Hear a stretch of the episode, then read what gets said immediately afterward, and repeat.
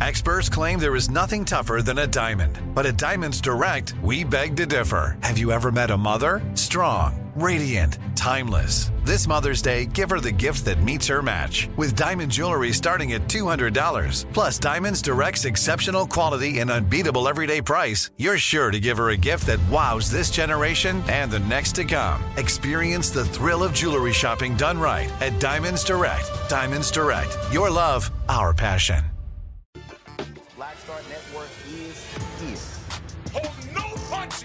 Punches. I'm real um, revolutionary right now. Black power. Support this man, Black Media. He makes sure that our stories are told. I thank you for being the voice of Black America, Roland. Stay black. I love y'all. All momentum we have now, we have to keep this going. The video looks phenomenal. See, this difference between Black Star Network and black owned media and something like CNN. You can't be black owned media and be scared. It's time to be smart. Bring your eyeballs home.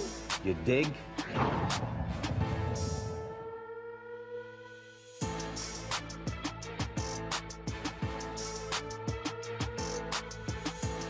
Today is Friday, January 21st, 2022, and coming up on Roland Martin Unfiltered on the Black Star Network. She died in her home, and it was a white man with her who alerted the police. But the police didn't take him into custody because he, quote, looked like a nice guy. I'm talking about the death of Lauren Smith Fields in Bridgeport, Connecticut.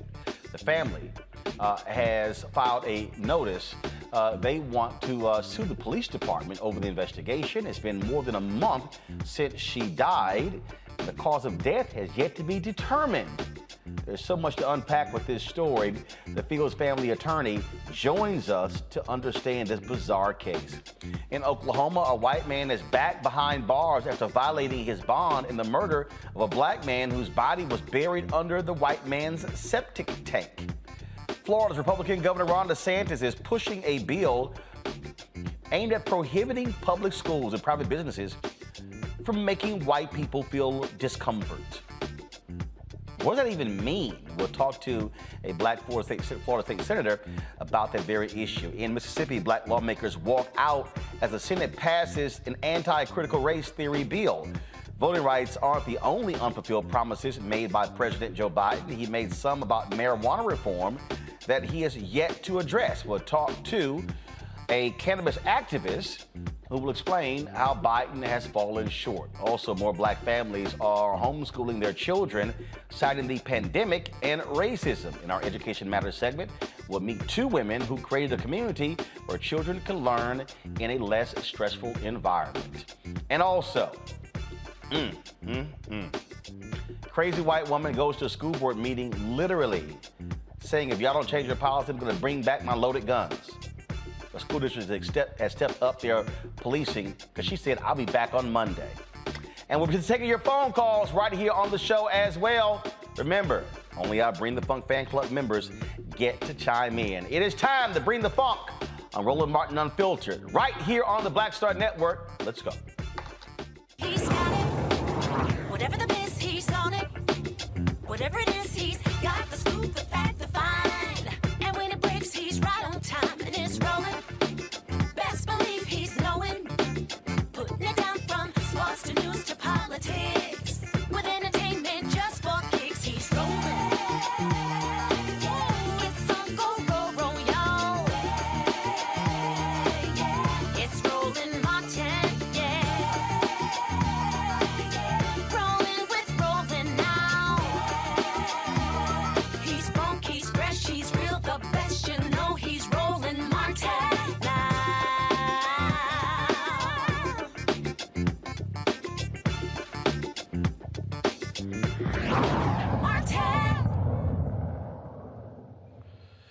All right, folks, a family desperately seeks answers after a relative is found dead in her Connecticut apartment after meeting someone on a dating app. 23 year old Lauren Smith Fields. This is her right here, folks.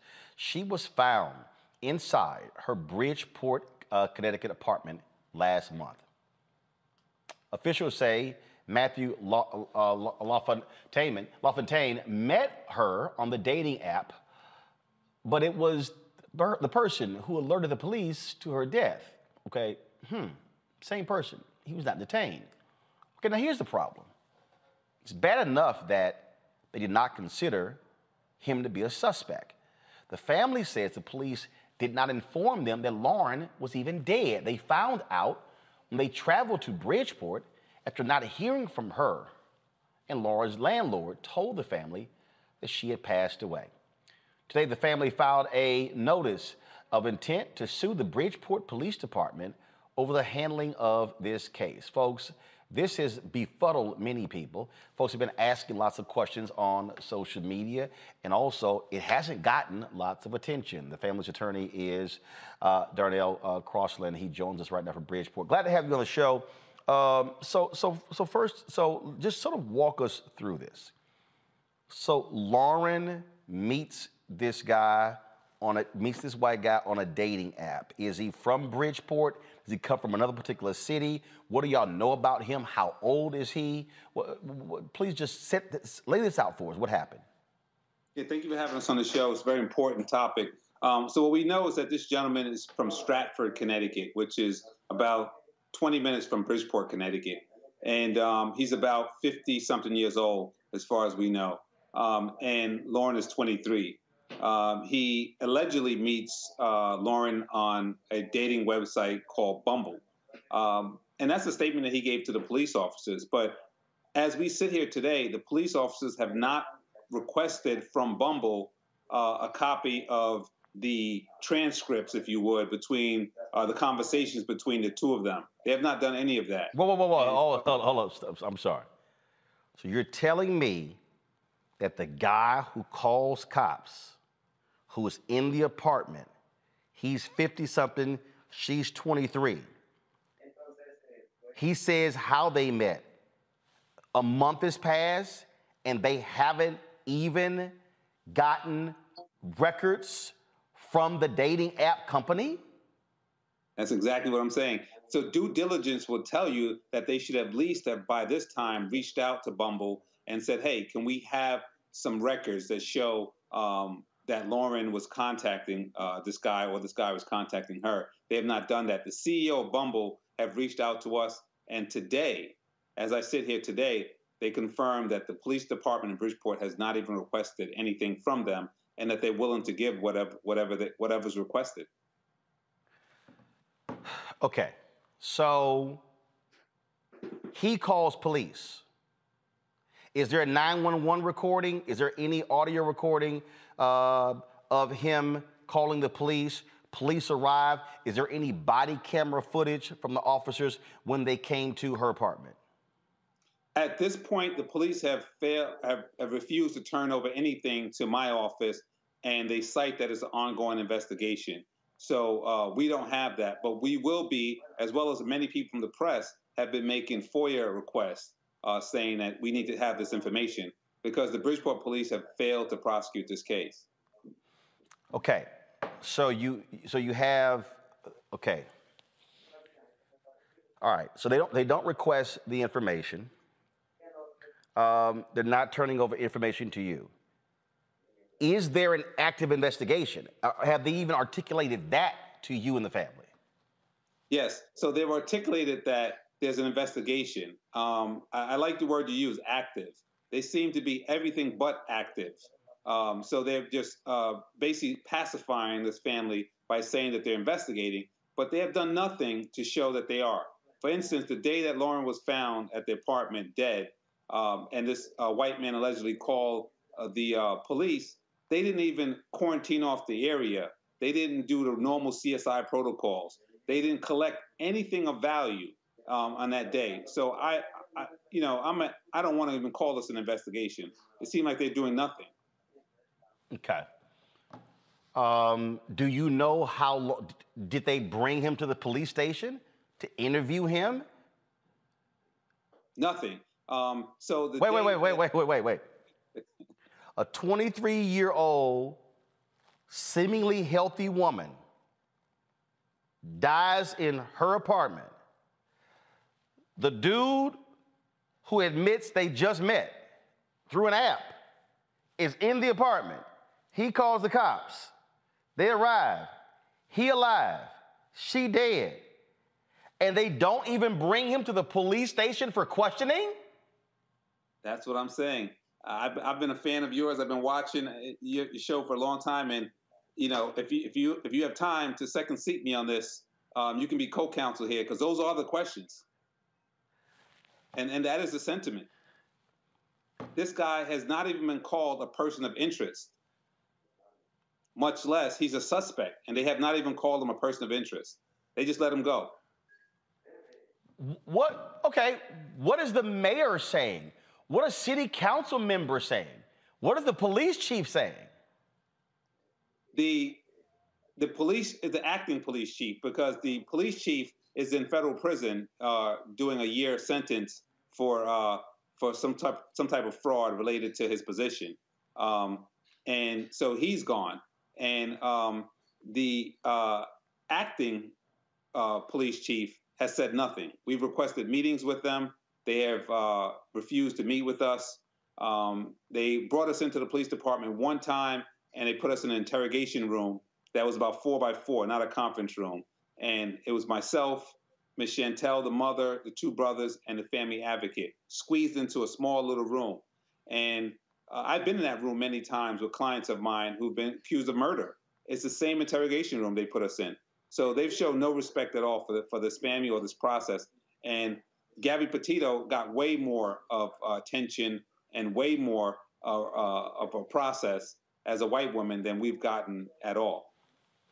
Um, I, am gonna bring my panel here. I'm sure they have some questions, uh, and so let me do that right now. Um, first of all, uh, Michael Imhotep, African History Network. Uh, he joins us.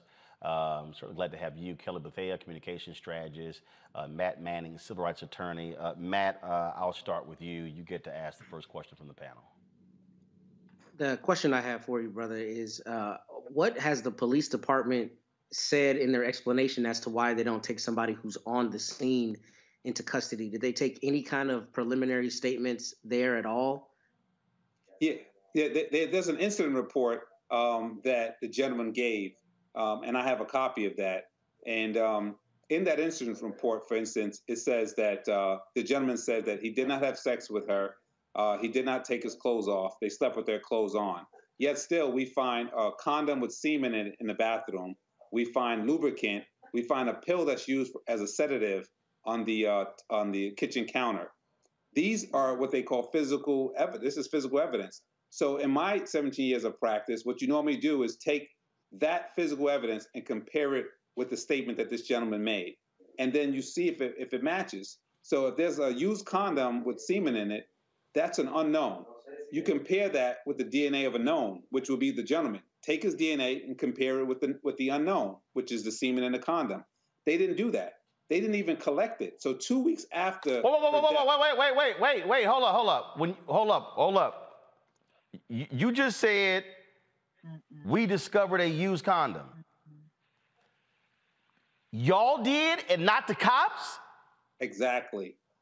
Exactly. What, wait a minute. Which, which says that, so do you have, okay, I'm sorry. I've covered many cases.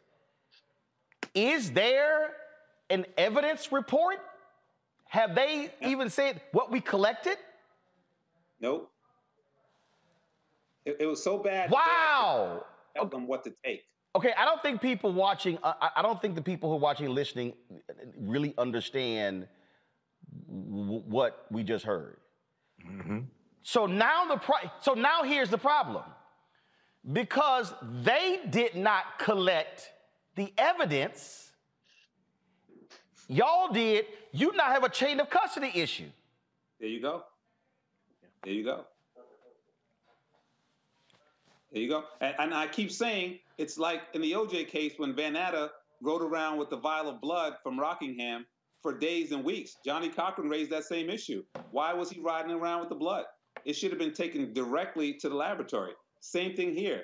They collected nothing, and when they finally collected it on, on December 29th, when we made them collect it, on January 5th, I called the forensic laboratory in Meriden, Connecticut, which I've dealt with a lot of murder cases myself. And they said they looked up the, the case number and said the Bridgeport Police Department hasn't sent anything here. They said, "Is this the case about the young lady who died in Bridgeport?" I said, "Yes." How did you know that? We saw it on the news. And and they said, "Let's double check." They double checked. They said, "Nope, no submissions made by the Bridgeport Bridgeport Bridgeport Police Department." So where is the condom? Where is the lube? Where is the pill? It's like they just threw it out the window. Has the medical examiner given a preliminary uh, report on her cause of death at this point? I know y'all are getting an independent autopsy, but I mean, you presumably there would be an arrest warrant issued if there's anything corroborative of foul play that could have been related to this guy. Has the medical examiner said anything to that respect? Uh, as of today, uh, the Washington Journal, uh, Washington Post called up to the lab and uh, was told that they're still reviewing and they don't have anything else to add at this point. Wait a minute, so, wait a minute. An autopsy? Yes. A month later? Mm-hmm. Yeah. They said it'll be 60 more. They said it'll be 30 more days before they could they even be would be done with it. No, normal. Okay. Uh, again, I've covered a lot of stuff. You typically can have it. You can have a preliminary autopsy report in 24, 48 hours, max 72 hours. Then what they typically say is they send the tissue samples off for toxicology reports, and that comes in later. Normally, you have a preliminary ruling as to the cause of death. Yes. Kelly, your question. I mean, I'm just shaking my head along with everybody here because I, I, really have no words for just the lack of protocol, lack of respect, lack of just competence from this police department. Um, I have one and a half questions rather. Um, is there, regarding the suspect himself, is there any evidence of political connections, personal connections of the suspect with uh, the police department in that jurisdiction? And secondly, um, the larger issue being, is there a history? I'm sure most, if not all jurisdictions, police jurisdictions have a history of racism and botched cases. But do you have an idea of just how pervasive the racism is in this jurisdiction? Is this a pattern or is this something that is truly unheard of in Bridgeport? Good question. And I can tell you that uh, I'm from the Bronx, Bronx, New York, and I've been practicing here for 17 years. And from the moment I started practicing here uh, and standing up and giving voice to the to the people, um, I've been told they're going to come after you. And just like Martin Luther King's letter from the Birmingham jail, um, uh, I was working on a bunch of cases here, and uh, the prosecutor's office locally uh, came up with some charges against me. And now that same prosecutor is being investigated for fraud, and he's mm. the prosecutor for the entire state. So that's the entire state of Connecticut. So he's his name is Richard Colangelo, and this guy's been um, just a really bad character for a very long time.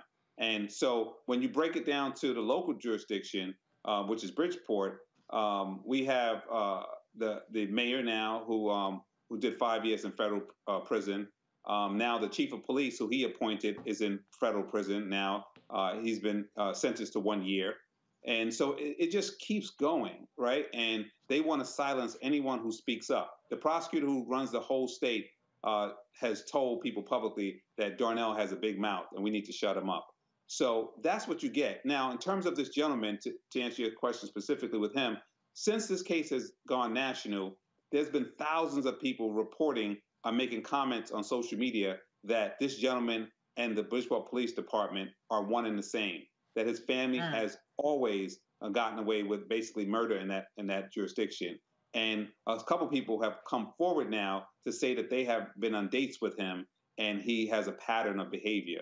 And so we're collecting mm-hmm. all that with a private investigator, and we're going to really break this case in a direction that hasn't been broken yet because we do believe he's connected. And I'll add this last part to that. Um, when you look at the chain of events, the landlord um, said that uh, he got a knock on the door around three or four in the morning, and he thought it was the police, but he didn't open.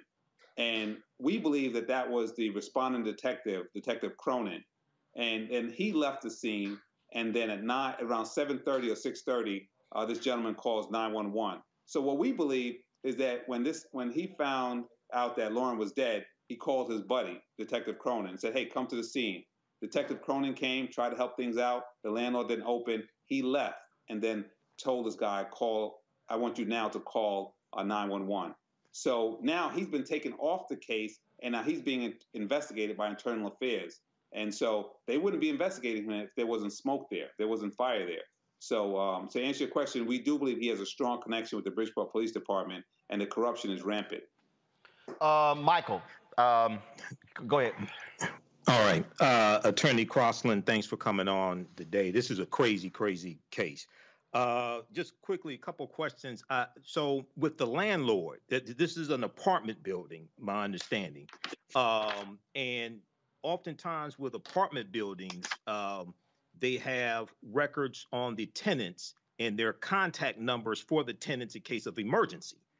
Was that the case here with uh, Lauren uh, Smith Fields? Was there contact information on record uh, with the uh, whoever owned the apartment building or, or the property management company? Uh, and then also, um, is there any talk about? I, I may have missed it. Uh, the state taking over this investigation, the state of Connecticut taking over this this investigation. Well, well, those are great questions, and I'll, I'll start with the first part. The landlord landlord's name is Hector. Um, and he does have that information. We found out from internal affairs that Bridgeport has a protocol that said whenever there's a death, um, the next of kin must be notified within 24 mm-hmm. hours in person, right. not by phone. If they can't be notified by phone, then I mean in person, then they could be notified by phone. In this particular case, they just moved uh, Lauren's body, sent her to the coroner, and and the family didn't find out till almost two days later after calling Lauren, calling Lauren, and nobody responding. Um, in terms of uh, the state's attorney's office, as I stated, Richard Colangelo, who's the head prosecutor, is currently being investigated uh, for mm-hmm. fraud. And so the family doesn't feel that they can rely on, on that gentleman um, to bring any justice. So we're asking for DOJ or for an outside right. agency to come in. Thank you. That's uh, it's unbelievable.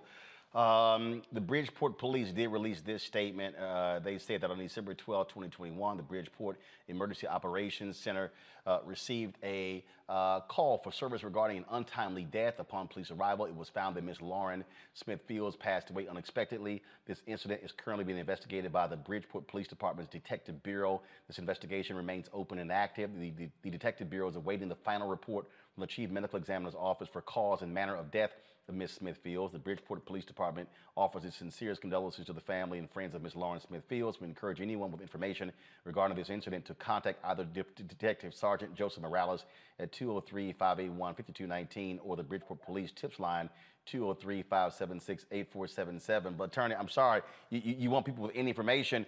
There's only one person who was in the apartment when she when she died. really? And, they want to take the DNA of my client's mother.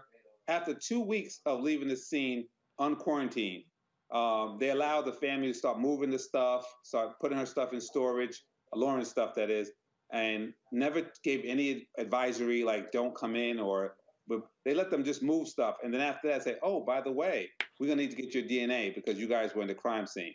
And they said, well, you guys didn't tell us that we couldn't move this stuff. And so they they're deliberately creating a situation, Roland, as you said, a chain of custody situation, yeah. a, a, tampered space situation. They've they directly have have created this. They've created this, and I just want to let you know. Um, uh, about 20 minutes before I got on your show, another family came in my office here, and um, their daughter was found dead in a gentleman's house the same exact day as Lauren, the same exact day. And they've gone to the Bridgeport Police Department seeking uh, whether someone to investigate. Nothing's happened. Um, they've been treated rudely, a black family as well, rudely and uh, with total disregard. And like I said, they just left here, and and uh, and they're seeking justice as well. So they're going to be at the march. Which we're having a march for Lauren on Sunday, which is her birthday, and um, and this family is going to be there as well. So uh, as we see, it's not just isolated to Lauren's family, but uh, other families as well who are not getting any any justice. Uh, unbelievable, unbelievable. Uh, let us know. Uh, let us know if uh, if anyone we'll, we'll anyone's going to be live streaming that. What we'll do is we'll carry it on our platforms and the Black Star Network, and so we can certainly coordinate it with our tech folks uh, because we we got to get answers to what the heck happened. And again, for people who don't understand these cases, basically the actions of these police officers, they have just basically gutted any possibility of the of, of, the district attorney being able to have any evidence tying him. If you ain't got evidence, guess what? You're screwed. You're screwed. This exactly. this, this, this is unbelievable here. Uh, Darnell they, Cross, go ahead. Go if, ahead. They, if they could, uh, if we, if the family uh, or your viewers could uh, follow us at uh, Darn at Twitter at Darnell Crossland. That's one S. I noticed the your tagline had okay. two S's on my. So D um, uh, D R N E L L C R O S L A N D. That's the Twitter handle. That's a Twitter handle and Instagram as well. And so we will live stream it. I will speak with your um, executive producer, cool. um, who has been very generous to us, and I'll give her the link to the live stream. Okay. All right. We surely appreciate it. Uh, thanks a lot, and certainly give our regards uh, to Lauren's family. Uh, thank you so much. I appreciate it. Thanks a bunch. Uh, let's go back to my panel on this. I mean, this is Matt. This is this is the thing that we talk about. This case, the case that we talked about uh, of the brother who was shot and killed in uh, Pennsylvania. Uh, four white guys there. They all got guns. The brother ends up dead. Cops interview the guys on the scene. Nobody comes down to the police station. Uh, I mean, it's just, I mean, it's, it's just absolutely outlandish. It's it's outlandish, and it it really reeks of something going on, meaning something shady's happening. Because basic police protocol would be if you have somebody on scene you believe that they were especially sexually involved with uh, the decedent, I mean, you, you talk to them right there, you take their phone, you start, you know, that's really what we find a lot of evidence these days. I know you know, Roland, I was a prosecutor. I've prosecuted a lot of murder cases and defended a lot of murder cases, and almost invariably, everything is on the phone. So, what I didn't get to ask Attorney Crossland is how the police have explained they didn't even take Mr. LaFountain's phone into custody, because that's common fare these days. So it sounds like somebody there knew him or somebody there gave some reason that they didn't think they needed to pick him up. But the problem now is the prosecutors are going to have uh, basically no chance to really prosecute this case without it being so full of holes that a defense attorney is going to have a strong case at this point. And it makes no sense because this is basic police procedure to take somebody on scene into custody, interrogate them, continue doing so, and to, to collect evidence like from the phone. So I, I don't understand what's happening and it's really indefensible at this point. And there may be some some criminal and or civil liability um, following this. And, and, and, the thing here, Kelly, is, is simple. Uh, prosecutors need evidence. And so if uh, the cops didn't collect the condom, didn't test, the, didn't test the semen, didn't collect his DNA, didn't dust for fingerprints, didn't do anything else, uh, it, doesn't, it doesn't matter what the family discovered because that simply is inadmissible because they can say, oh, you guys planted that. And so the, the inaction of the police uh, clearly uh, aids this man in any potential defense that he has. They, this, is a, this, is, this is tantamount to obstruction of justice.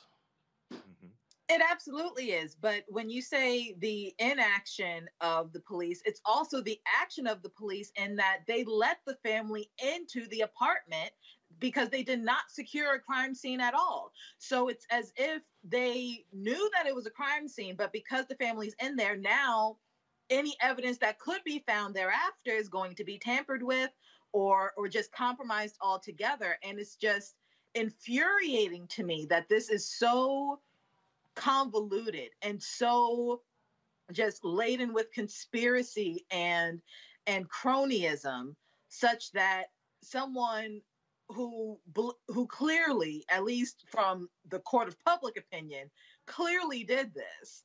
You know i can say allegedly i know legally it's allegedly but from all accounts right now you know if it walks like a duck and talks like a duck with all that being said, just because of the cronyism, a Black woman yet again is unprotected by the justice system. And that is what's breaking my heart the most. The fact that, yes, you know, things like this happen every day. But when it comes to Black women, the fact that this is not national news is a problem. The fact that I am just hearing about this through your newscast is a problem. And the fact that this is not a nationwide story that is viral is a problem. Because yeah, if this were a Black man in this situation, I'm sorry? Uh, Kelly, keep going. Go ahead. Oh, I, I thought you said I apologize. But no, the no, fact that it is not as viral as it needs to be that is a problem because if this were a, a Trayvon Martin situation or even a Freddie Gray situation, we had viral moments for them, but when it comes to black women, actually, actually, and, actually, I, I, hold up, hold up. I, I, I'm gonna let you finish that. But with Trayvon, that wasn't the case. What happened? What happened to Trayvon was that was remember Trayvon. Uh, that what happened to an NBA All Star game was a Sunday. It was it was it was like two or three months of social media talk and hey, why is the case not not getting any attention? I remember I was getting some tweets uh, and the Trey, if I'm correct, the Trayvon thing did not go national uh, really until about six weeks to two months after he was killed. It was like sort, it was the same. In fact, in many ways, it was the same as this case right here. That it was this buildup. This case has been getting uh, people are talking on social media. So Freddie Gray, obviously that's different, but but you can make a comparison that this case is similar to Trayvon in that it took six or eight weeks to actually get some get some national attention. Oh, absolutely. And I agree with you there. I'm not talking about direct parallels as to timeline. What I'm saying is when it comes to Black boys and Black men in similar situations, they are more likely to go viral. Their case is more likely to get the attention that it deserves as opposed to Black women. It feels like, and studies show that it is harder for Black women to get attention in the media. It is harder for Black women to be taken seriously, which is why hashtag protect Black women is a hashtag in the first place. That there's a reason for that. So that was my point. Well, look, we're in a situation, Michael, where black folk cases of black folks, period. Black, black people come up missing. You can be a black woman or a black man come up missing. Media ain't giving you damn attention. They ain't doing it. I mean, it's you, you, again, we have to yell, holler, scream, kick, threaten right. to actually get coverage because you got you got white folks who control mainstream media. That's just the bottom line. Mm-hmm. That's that's what you're dealing with here. But again, you take this case involving this black woman, you take the case we dealt with last Friday of the black man in Pennsylvania, sort of say for the, for, uh, the guy who was from Jamaica, sort of same thing, and that is the, the level of interest or attention is not there. And what it does is it shines a light on these police departments, one in Allegheny, Pennsylvania, one in Bridgeport, Connecticut, where they don't give a damn. Absolutely, Roland. You know, this is another example of white privilege and also the devaluing of the lives of African Americans, especially African American women. But you know, in, in reading this, reading this, and I had heard about this uh, previously uh, on social media. Uh, the fact that the police did not contact Bumble to get the correspondence. There's been a month uh, between Lauren and and Matthew. I mean, and, and and reading and reading the story, I was wondering, okay, so did did this guy did Matthew did he have any relationships with the police officers? Bruh, here's the, the problem. we don't know because they ain't right. investigate nothing. First of all, how do you not notify the family that she's dead? That's one. Mm-hmm. Two, right. how do you sit here and you not take him down to the police station? Okay? How do you not do that? How do you not look around the damn apartment for evidence? How? He right. says we ain't have sex. A basic ass check. Oh, damn, there's a condom in a, in a, in a trash can. Oh, there's semen in it.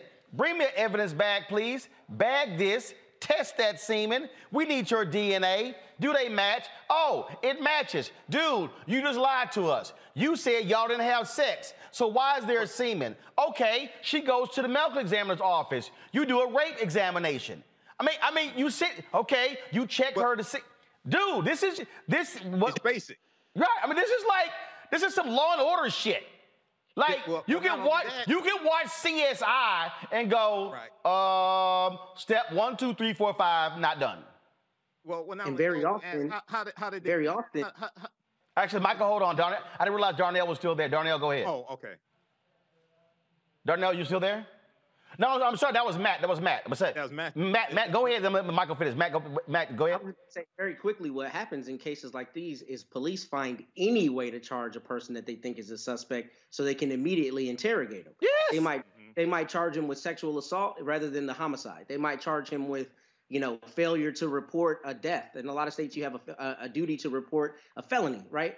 I mean, having been a prosecutor and defense attorney, I see all the time basically phony charges or charges that cops know are not going to stick so they can get to the ultimate question of did this person you know uh, engage in the homicide? So the fact here that they have somebody who they knew had sex with them was on scene. They didn't take him into custody at all under any pretense uh, indicates that there's something real shady going on. Mike go Sorry ahead. mike go ahead. Well and the other thing one of the basic questions is okay so how did you two meet? How long have you known each other? Okay, so uh, so you're saying you you met on an app. You met on the records. app, and then and, and then you're saying you slept in the bed together, but you didn't have sex with Yeah, clothes I mean, on. the- the- the- with the clothes. I mean, well, so uh, none of this makes sense. But the other thing is, uh, Y'all slept in the bed, clothes on, Clothes but there was a condom with semen in it, in, in, that the family found two weeks later. But the other thing is um, the fact that the family has to raise money to get an independent autopsy. That's that's something else. That's that's you know just wrong with this uh, story here. I want to see what the results of the autopsy are. But this sounds this police department, Bridgeport, Connecticut Police Department, sounds like it may uh, need a uh, patterns and practice uh, investigation from the Department of Justice. Dog, this is this is just unbelievable. It's absolutely crazy. Um, folks, we're gonna uh, continue to uh, follow this case, see what happens next. I gotta go to a break. We come back. We're gonna talk about the craziness happening down in Florida. Ron DeSantis, oh my God. You know what? I think this qualifies for a crazy ass white people segment. I really think it does. But Ron DeSantis is pushing a bill so white people are not uncomfortable talking about race, not just in schools, but also in private businesses. I told y'all why my white fear book is dropping. Mm-hmm. It's just playing out before your very eyes. You're watching Roland Martin Unfiltered right here on the Black Star Network.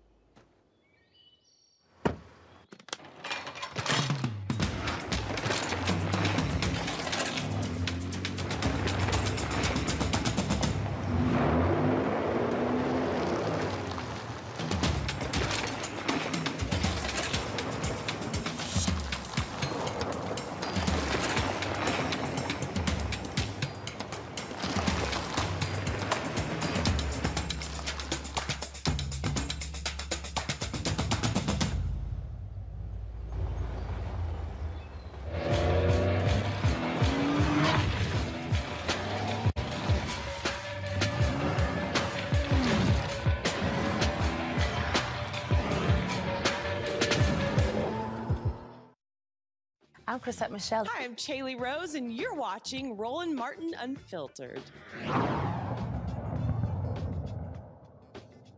Grill, no charcoal grills are allowed. I'm white. I got you, bro. Um, illegally selling water without a permit On my property. Whoa! Hey! Give us your ass. You don't live here. I'm uncomfortable. Think uh, this proposal by the idiot governor of Florida qualifies for the crazy as white people's segment.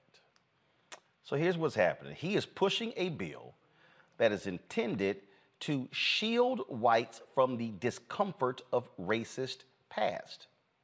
Like, what the hell does that even mean? Joining me right now is Florida State's um, Florida State Representative uh, uh, uh, Shevrin Jones Jr. I'm just, I, I don't, I don't understand what's going on here. Maybe he can tell us this here. So uh, glad to have you here, uh, Shevrin. What, what, what, what the hell is this? I, I asked the same question in committee on uh, Tuesday uh, to see what asking first what does individual freedom uh, mean, which I believe is just a guise for them to uh, cover up for individuals who don't understand the process.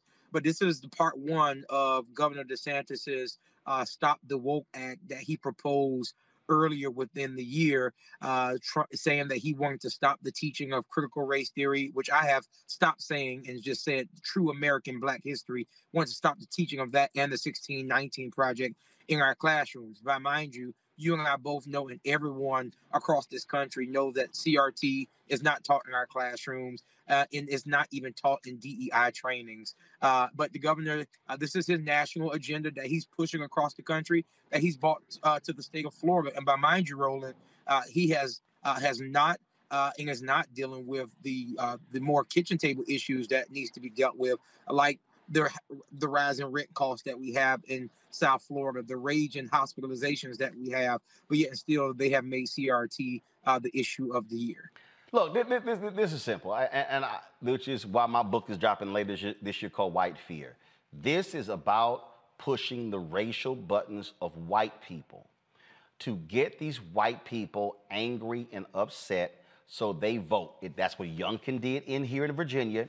In two, and uh, when he won the governor's mansion, he also ran against an awful Democratic opponent in Terry McAuliffe, who gave nobody a reason why the hell he deserved a second term as governor.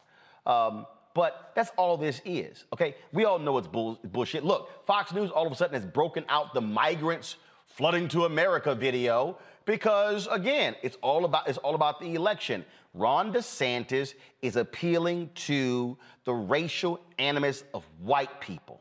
Absolutely, absolutely, and that and that's and, and we and we've been. I've said that earlier today that uh, Governor DeSantis is doing this to appease to a base. Uh, he saw that the base uh, responded to Donald Trump in his executive order when he when uh, when uh, Donald Trump called for uh, the stop the teaching of critical race theory.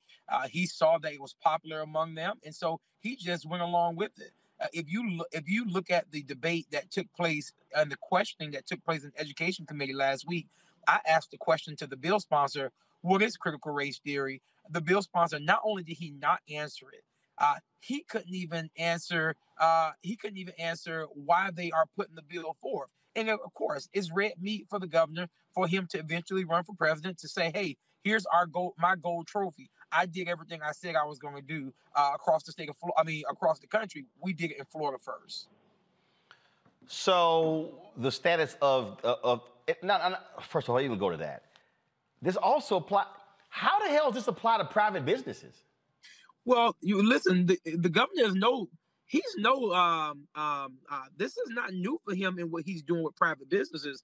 He did the same thing with private businesses. Uh, with vaccine and mask mandates. Uh, when he called a special session for that uh, to happen. So uh, there's this entire authoritarian leadership that's taking place in South Florida. I mean, in, in Florida, period, where the governor has uh, is is totally moving and letting it be known that he is the kingmaker in Florida. Uh, that goes for school boards, that goes for local governments, and now that goes to our classrooms. Um, just again, just makes no sense whatsoever. So, um, all right, we'll be following this. Uh, Florida State Senator Shevrin uh, Jones Jr. Keep up the good work, uh, fighting a good fight. Thanks, Fred. Appreciate it. All right, uh, let's. So let's. Uh, okay, y'all. Again, roll it again. No charcoal grills are allowed. I'm white. I got you, Carl. Um, illegally selling water without a permit on my property. Whoa! Hey! Give us your ID. You don't live here. I'm uncomfortable. All right, so school board meeting here in Virginia just goes nuts during the public speaking portion when this fool stands up and says this. My child, my children will not come to school on Monday with a mask on. All right? That's not happening. And I will bring every single gun loaded and ready to, I, I will call every. Okay, that's three minutes. You've, you've gone past your time. It's a policy. Thank you. Mm-hmm. I'll see y'all on Monday. That was in Page County, Virginia. Now the school district has announced that they have had to step up security for Monday because that crazy ass white woman literally threatened to bring loaded guns on Monday.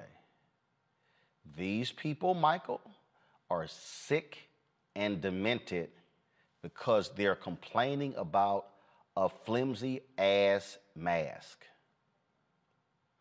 Rolling in in in in the uh, in the state where uh, General Robert E. Lee is from, also, brother. This is a continuation of, of the of the uh, the uh, insurrection that took place called the Civil War. This is this is a continuation of that. The, you can draw a direct line from uh, the the Civil War and the attack on Fort Sumter, April 12, 1861, and what happened January 6, uh, 2021. The- These people have lost their minds. So, um, you know, they, they need to bump up. They need to beef up security there to deal with deal with people like her. And if you look at what's coming out of the January 6th committee, you look at what's I mean, right here in in Michigan, uh, you you had these fake electors showing up to the state capitol. Okay, when when the certification was trying to take place, you you have fake electors in five states. So this is this is all co- coordinated. This is a fear of the browning of America. This is a continued backlash to two terms of President Barack Obama. And you know this critical race theory thing. I talked about this last night on my show. Uh, the, the the it's called the Individual Freedom Bill out of Florida. The Individual Freedom Bill. Um, and these are things that they're going to use as um, culture wars in the 2022 midterm election, but also 2024 as well. So, brother, we we have to be vigilant, be ready, and fight against this and defeat them again. The South may rise again, but they ain't gonna rise. Uh, it's not gonna be a white supremacist South that rises again. Now, let me tell you something, uh, Matt. I think uh, this is one of those. I think the school district messed up. They stopped her because her time was up. They should have let her ass finish. And when she finished, they should have said, I'm sorry, she just made a terroristic threat. You're under arrest. Exact- Exactly.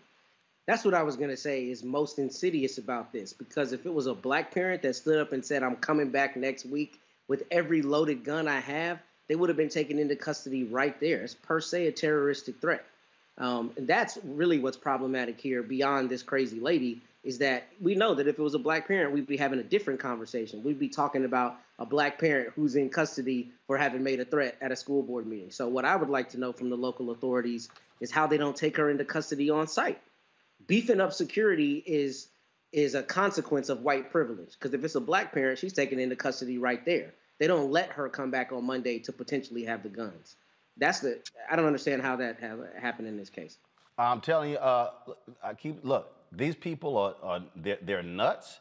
They're crazy, uh, and you cannot play nice with these people, Kelly. They need to be dealt with as the white domestic terrorists that they are. I was just about to say these are terrorists and you don't negotiate with terrorists, right? But for me, it is literally easier to do the right thing in this case. And it makes no sense to me how you can go through such extremes just to be stupid. Like it it that it, it is baffling to me. It is harder to bring guns to the school to defend your right to not wear a piece of cloth across your face. It is harder for you to protest um, to a school board. It is harder for you not to get the vaccine. It is it's just harder. And when it comes to uh, DeSantis down in Florida, I mean, again with the stupidity, it's just how do you make white people feel comfortable about something that they did? You know, it's like how do you how do you assuage white guilt outside of getting rid of the grandparents who did it in the first place? You know, unless you're talking about some type of of of genocide or something like I don't understand how how it is the victim's uh, responsibility for your guilt in this situation, especially when And, and, and how do you measure it? How, how do you like? How do you? So like what? Somebody says something and somebody goes, I, I, I'm uncomfortable. Right. I'm I, I, I'm uncomfortable. So now, so one white person goes, I'm uncomfortable. So it's kind of like, okay, well the session is over. Um, the, the discussion is over. That's sorry, sorry, Kelly. Uh, you can't finish your presentation because Becky is uncomfortable. And when you think about all the times that Black people have been in uncomfortable situations because white people have said the most egregious, stupid, insidious thing to our faces in mass, in, in courtrooms, in classes, in meetings, in corporate, in, in like, think of a time. It was probably yesterday for a lot of us. It may, or today who knows? Depending on your on your work situation. It happens for minorities and black people every single day. So for us to basically tell you the truth about yourself and that making you uncomfortable therapists say you need to lean into that and, and work it out not stray away from it. So again with with just the stupidity of it all, the caucasity of it all, if you will. Yeah, I, I just, I, it, it's like, y'all seriously, these people are crazy. Um, that's what they are. All right, I got to go to a break. Um, when we, my goodness. All right, first off, announced yesterday, folks, uh, I partnered with McDonald's uh, to uh, give out 15,000, seven $15,000 scholarships to HBCU juniors and seniors. And so uh, all you have to do, folks, is go to tmcf.org. Again, if you go to a HBCU, does not matter if it's a Thurgood Marshall College Fund, if it's a UNCF supported school, doesn't matter. Uh, you have all, all of the guidelines there uh, on the website. Uh, it is in honor of the 115th anniversary of Alpha Phi Alpha Fraternity Incorporated, and our founder is the Seven Jewels. Uh, it's all there. Uh, and so, uh, again, folks, uh, please be sure to uh, go there. And y'all, this is real money, okay? We're doing this because there are a lot of our students when they hit become juniors and seniors, they can't afford to stay. And so many folks are not graduating. This, this is seven $15,000 scholarships. And so the deadline is February 28th. Uh, and so apply. Don't sit here and act like, you know, it's like, oh, I'm gonna wait. No, apply. Uh, and let's actually make, make this thing possible. Okay, folks? Uh, we'll be back on Roland Martin Unfiltered right here on the Black Star Network.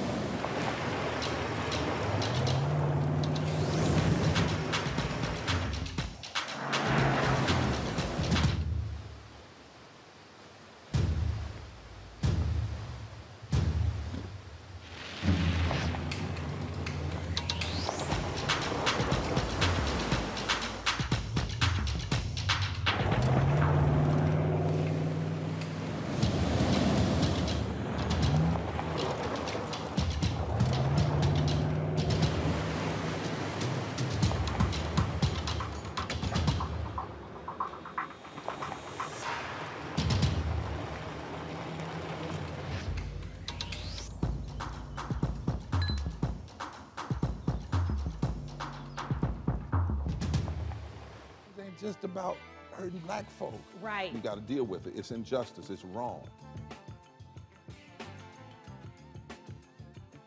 I do feel like in this generation, we've got to do more around being intentional in resolving conflict. You and I process. haven't always agreed. Yeah. But we agree on the big piece. Yeah. Our conflict is not about destruction. Conflict's going to happen.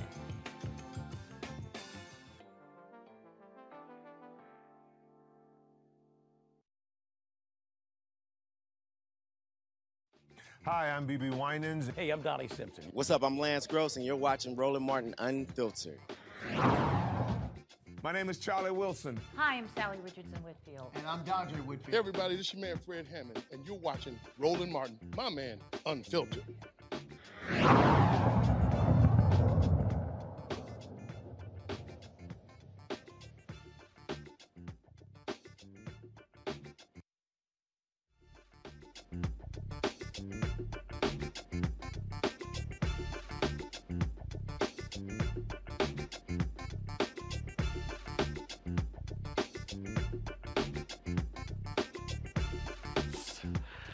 Shout, out, shout out to uh, Claflin University. Shout out to Claflin University. I'm rocking their gear today uh, here in Roland Martin Unfiltered. All right, y'all. President Joe Biden is beginning his second year as president, and marijuana advocates say his campaign promises on marijuana, marijuana policy are unfulfilled. Uh, the creation of the Cannabis Administration and Opportunity Act is a positive step, but people like Dr. Chanda Macias say Biden needs to do more. She joins me now from Washington, D.C. Uh, Chanda, glad to have you here. Uh, first and foremost, uh, uh let me give folks uh, your title. Uh, so I did not have it in the script. You're the founder of the National Holistic Healing Center, correct? That is correct. Okay, so all right, so let's talk about. so, so what is the deal? Uh, what more should he be doing, and what did he promise when it came to cannabis while running? Well, we really thought that there was going to be more activity in terms of the medical cannabis programs um, really expanding through the Biden administration. But what was really important is that with that awareness that he brought during his campaign, we saw more states legalizing, um, more social equity programs so minorities like myself can go into multi markets and to really start to expand our footprint in cannabis. But from there, what we saw is that we need more of Congress and the White House to really coordinate better on legislation that will be sensible, common sense legislation, like the Safe Banking Act that we've been pushing for the last couple of years, because I need access to capital. If I'm gonna stay a viable small business operator, a Black woman in the space, and you know how hard it is for us to get a loan Otherwise, I need to be able to get it through capital markets, and it's just been challenging. So, having sensible um, legislation like safe banking is imperative for me just to stay in the industry. The other thing I want to say, Roland, that's no, no, really but, but hold on, hold on, before you go there. So, but on that point, you're talking about what President Biden should be doing, but what is Congress doing? First of all, where does that bill stand in the House? Where does it stand in the Senate? Yeah, there's still much debate. We had um, a lot of our congressional leaders that I've spoke to firsthand um, debating some of that, um, those policies. Now, the, the question is that who is it going to benefit? And for me, as a Black woman who's an operator, it's going to help me have access to capital markets. I'm in multiple states right now with my operations, and it's really hard to have them funded. I bootstrap most of my um, operations day to day, and where you see other companies, public and private, raising multi millions for a $40 billion industry, and I am just begging for entry level funding.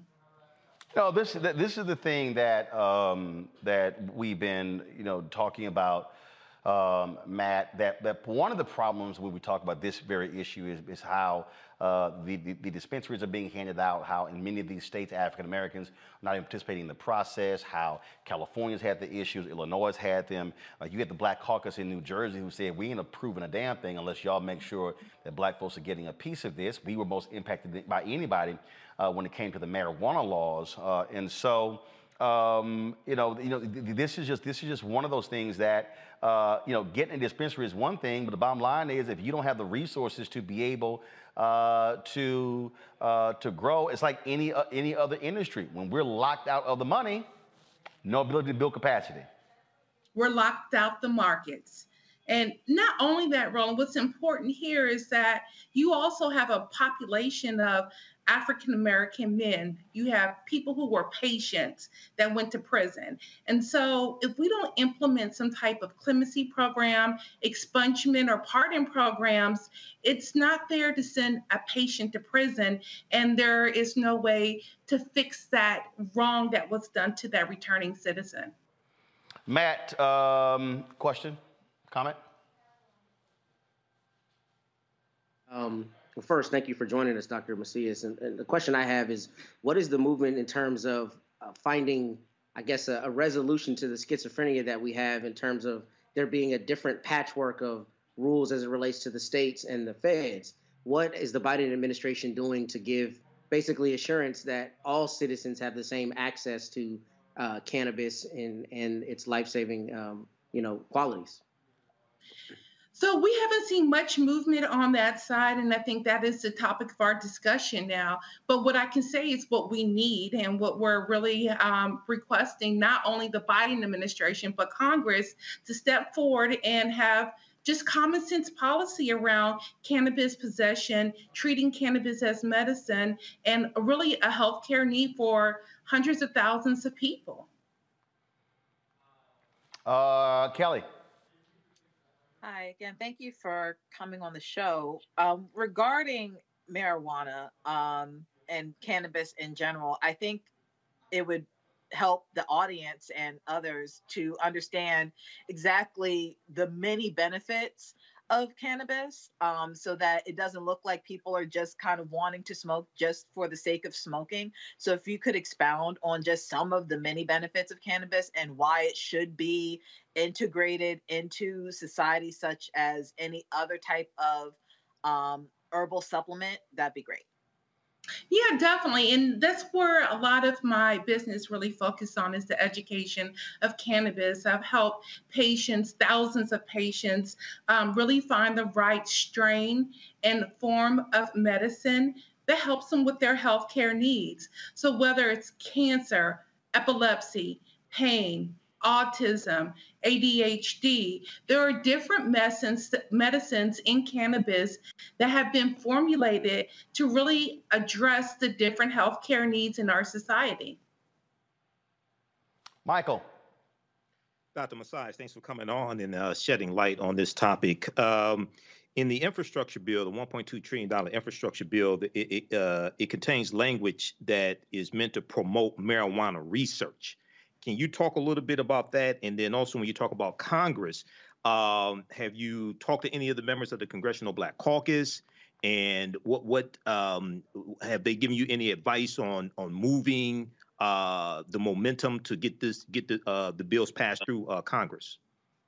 Yeah, so let's talk about really what it looks like to be um, a victim on the war on drugs. So, when you think about um, where a patient really saw the healthcare need um, to use cannabis and it was illegal. They did it because they had access to that medicine. And so now we look at how it actually served as a pipeline to prison in that pipeline to prison, if you then block research and you can deny people the visibility of the healthcare benefits of cannabis and use it really to promote the P&L sheet of a private or a public prison system, um, you're making a lot of money. And when you start to systemically break down that pipeline and look like look at it and how it can impact our economy, whether it's law enforcement, the legal workforce, um, and you think about all the mandatory minimums put in place, probable cause, arrests actually starting from um, minors and building that prison system all the way up into incarceration and all the vendors that actually sustain the prison system, you'll understand why legalization or the denial of research has happened because it's a big money business. The war on drugs really funded a 40 billion prison system and um, pipeline that I consider is slavery 2.0. We couldn't get free labor from us, so then let's just make money on us and our lives in a different way. And that's what's been happening. So, yes, I've spoken to Cory Booker less than a month ago. Um, Troy Carter out of Louisiana has been pivotal to this message and pushing this movement ahead. We have to do something for our community to prepare and make sure that our future generations are not impacted like our past. I'm fighting for health care, but I'm also fighting for my son's freedom. I don't want him to go to prison because he chooses cannabis as medicine. Michael. Uh, I just asked a question. Uh, well, well, actually, we'll talk about this here, Mike. I want you to bring up what's happening in Michigan because y'all having the same problem in oh. Michigan when it comes to dispensaries. Yeah. Um, well, well, here in Detroit, uh, where I live, we see with the dispensaries, um, we see them disproportionately going to white people. Uh, the mm-hmm. dispensary. So that's that's one of the issues here um, in Michigan. And I remember uh, you, you we had the bill a few years ago. Uh, it was about probably about two or three years ago uh, that passed. Uh, the state legislature signed a law, and it dealt with um, treating marijuana like alcohol. Okay, um, but it has to be. You, we've we've made these advancements on the state level, but at the federal level, as Dr. Macias is saying, it's really critical because with the dispensaries, for instance, they can't open up bank accounts and deposit the money that they make from the dispensary into bank accounts because of federal regulations. All right. And then one of the other things that I think is really important for us to understand how to navigate through.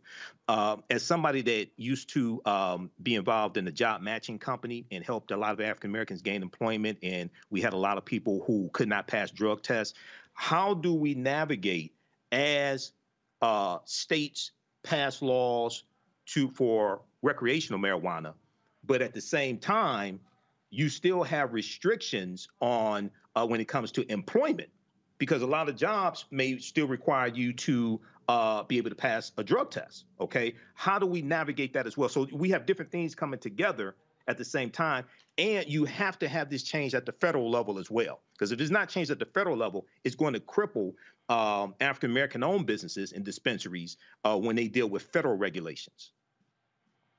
Definitely. So, if you think about the first part of your question, which is how it impacts Black businesses in the cannabis industry, there's only less than 4% of minority ownership in the cannabis business. And now, hold on, hold on. And- You said minority. Mhm. What's the black number? That minority covers everybody. Well, that's the Black number. Got it. Four percent Yeah, on- uh, on this show we specific. So when we hear minority, that's everybody. so we we we real specific on black. we're real specific on black and um, and there's less than 4% and then this is a nationwide phenomenon. So if you think about what that looks like um, on the micro level you look at michigan but not only michigan you look at maryland you look at dc you look at um, you know other states this is reflective in all numbers. We're not represented. And those Mhm. licenses go to those that usually can show proof of funds the funds we don't have access to. We've been denied gene- generational wealth. We have the knowledge, we have the education. And when we look for funding, we don't have it, and we're not allowed to have licenses be- because of it. Again, it's a systemic issue that has been plaguing our community. So then you go and ask the question federally, what can we do? Well, federally, we need to protect minority owned businesses, whether they're um, cannabis or plant touching or not. We need the assistance to be able to come up with funding sources so that we could actually participate in a $40 billion program. All right then. Well, look, we certainly appreciate it. Thanks so much. Uh, we'll keep uh, looking out uh, to see what happens uh, with this uh, story as well. All right. Thank you, Roland. Thank you, Uh, team. All right, folks. Uh, yesterday we were talking about uh, priorities uh, of uh, President Joe Biden, and one of the things that's critically important, uh, Biden has appointed eight black women uh, to the federal, uh, fir- first of all, to key federal bench positions, which equals the total number of black women to ever serve on the federal bench. But it doesn't stop there. Uh, Biden's 83 federal appointees, 24 have been black, and 62 judges have been women. That's something, Kelly, that uh, you know people are talking about. Oh, you know, he hasn't done anything. Uh, you can't act like that doesn't exist. not only can you not act like it doesn't exist, you can't act like it doesn't matter because it absolutely does. Just because you are not um, directly affected by the justice system does not mean that it is not an important uh, aspect to the American system as a whole. Um, when when you have diversity on the bench, you have that means you have experience, diverse experience on the bench. And when everybody's not a white man, that means that those who aren't can understand the plight of those on either side of of the bench, be it you know plaintiff or defendant or prosecution or defense. And when you have that kind of perspective, you have a lot more uh, cases that have a fairer outcome and a more equitable outcome, such that you know the justice system will actually work in our favor. So I applaud Biden for doing this, not you know taking anything away from him, and certainly not um, giving him anything more than he deserves. Like there's definitely more work that needs to be done, but this is an excellent step in the right direction towards diversifying our justice system so that it works for everyone involved. And Matt, for the people who go, okay, man, this is no big deal. Well, guess what? Re- Republicans sure understand how vital those federal uh, nominations are, those federal appointees, and these are lifetime appointees. Right. They serve forever. And I'm glad you said that. To give an example to the viewers, Judge Carlton Reeves, a black man in Mississippi, wrote a 72 page opinion, uh, I guess in 2020, about qualified immunity. So when you talk about police uh, reform and when you talk about wanting to make strides, for instance, in qualified immunity, it's important to have judges with lived experience who can write an opinion that says we all know that this doctrine is bogus and we know that this doctrine needs to be removed. And the reality is, a black woman is going to understand that a lot more than a lot of other people who are serving on the bench. So this is incredibly important. And as somebody who practices in front of federal judges every day, I need those federal judges to have lived experience. And I think these black women and the, the ones to come after will be imperative to really making sure our justice system is fairer. And, uh, and it's so hilarious, uh, uh, Michael. I've got some fool, uh, Lan Rollins, uh, in, in the uh, in the chat talking about Roland. Uh, focus on brown people, people of color. Fool, what the hell you think we talking about right now? We talking about black people. I mean, I mean, I mean this, this, this is like this is the stupidity that drives me crazy. We are literally talking about black federal judges. Okay, you're talking about Donald Trump nearly 90% of the federal judges he appointed were white. Mm-hmm. Were white. I think that, I think I think after four years, I think it was two. Right. One maybe, was from Flint, Michigan. Maybe three black judges appointed in four years. In four Right. years. One out of ye- 226. Out of uh, 226. 226. In Mhm. one year, Biden has, has named 24 black judges, eight of them women. You, well, you know, Roland, this this is a perfect example of how um, oftentimes the talking points that African Americans get from social media, one, they don't understand. Two, they don't understand things like this and why this is so important. These are lifetime appointments. Donald Trump uh, nominated about either one quarter or one third of the federal judges, and then uh, three Supreme Court judges with the help of Moscow Mitch McConnell. 25%. 25%. 25%, You got about, one you got, you got about 800. You got about 800 or so federal judges. Then you also have those who are retired who still hear cases. Uh, he appointed 25% of the entire federal judiciary. In fact, the Ninth Circuit Court of Appeals, which is considered the most liberal, they now have a majority conservative Mm-hmm. on the Ninth Circuit. Right. Exactly. And then if you if you look at uh, uh, uh, somebody like Myra Selby, out of uh, who was up uh, for uh, Seventh Circuit Court of Appeals, that is also over Chicago. Um, she was nominated by President Barack Obama in 2016. Her nomination was blocked by Mitch McConnell. They did not give her a hearing. Okay, just like uh, they did Merrick Garland. Then when Donald Trump became president, who did they uh, uh, uh, fill her seat with? They filled her seat with Amy Coney Barrett, which then put Amy Coney Barrett on the trajectory to get pushed through to the U.S. Supreme Court. These pay, these people are playing grandmaster level chess. We're playing beginner's checkers and don't even understand all the rules to checkers. So this is something extremely important. Once again, this is the role of the president, but you need the Senate, you need control of the Senate to get these federal judges confirmed. That's what this is one of the reasons why the Senate and maintaining control of the Senate is so important as well. Yep. And so, uh, yeah. So for the people, and and and and, and again, uh, before I go to break, let, let me like connect this dot right here. And Matt, I want you to speak to it. All y'all bitching and moaning about, man, this really ain't no big deal. L- let me explain something to y'all. When the conservatives sued the Affordable Care Act, Mm-hmm. that went through the federal judiciary. If a federal judge just struck down the Biden vaccine mandate for businesses. I grew up in Texas. I what do you know what's burned in my head? The name William Wayne Justice.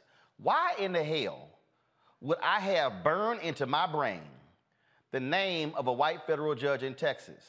Because he was the one who ruled uh, how decrepit, degrading, and shameful the Texas prison system was, and he had oversight of the Texas prison system for more than two decades.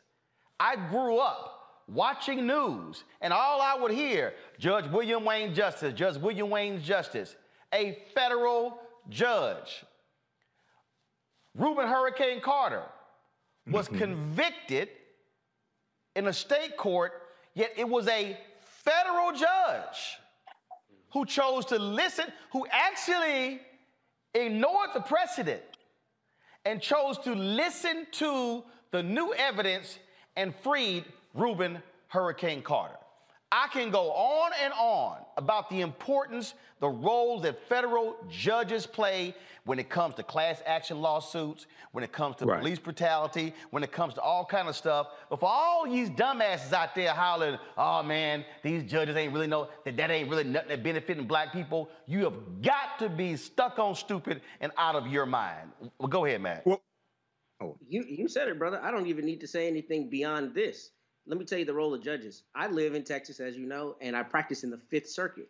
If I try a case in the Fifth Circuit or file a case in the Fifth Circuit, what can happen to my client here is completely different than what will happen in the Ninth Circuit. Why is that? Because they're completely different judges. So when the president appoints judges, it's crucial because that can potentially level the playing field so that people all across America have a better access to justice. And they're going to serve forever. Your normal state judge is going to be subject to potentially being voted out of office or reappointed depending on the state that you live in. But the federal judges serve until they either choose to retire or until they pass away. So somebody being put on the bench has decades of consequences, which is why it's so important to make sure that, you know, the president is appointing good people with lived experience.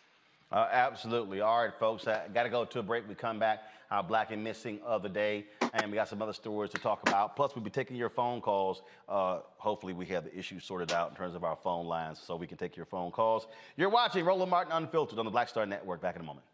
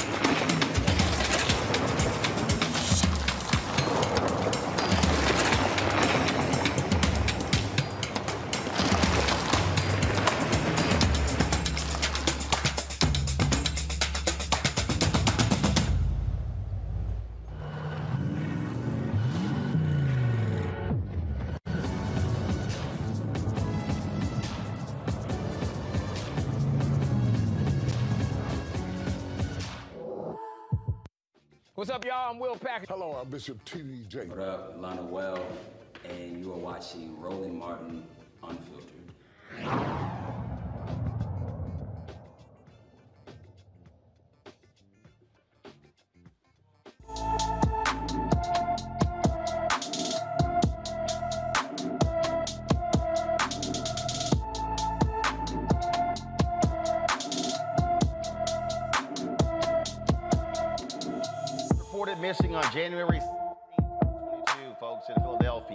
17 year old is described as 5 feet 4 inches tall, weighing 145 pounds, with brown hair and brown eyes.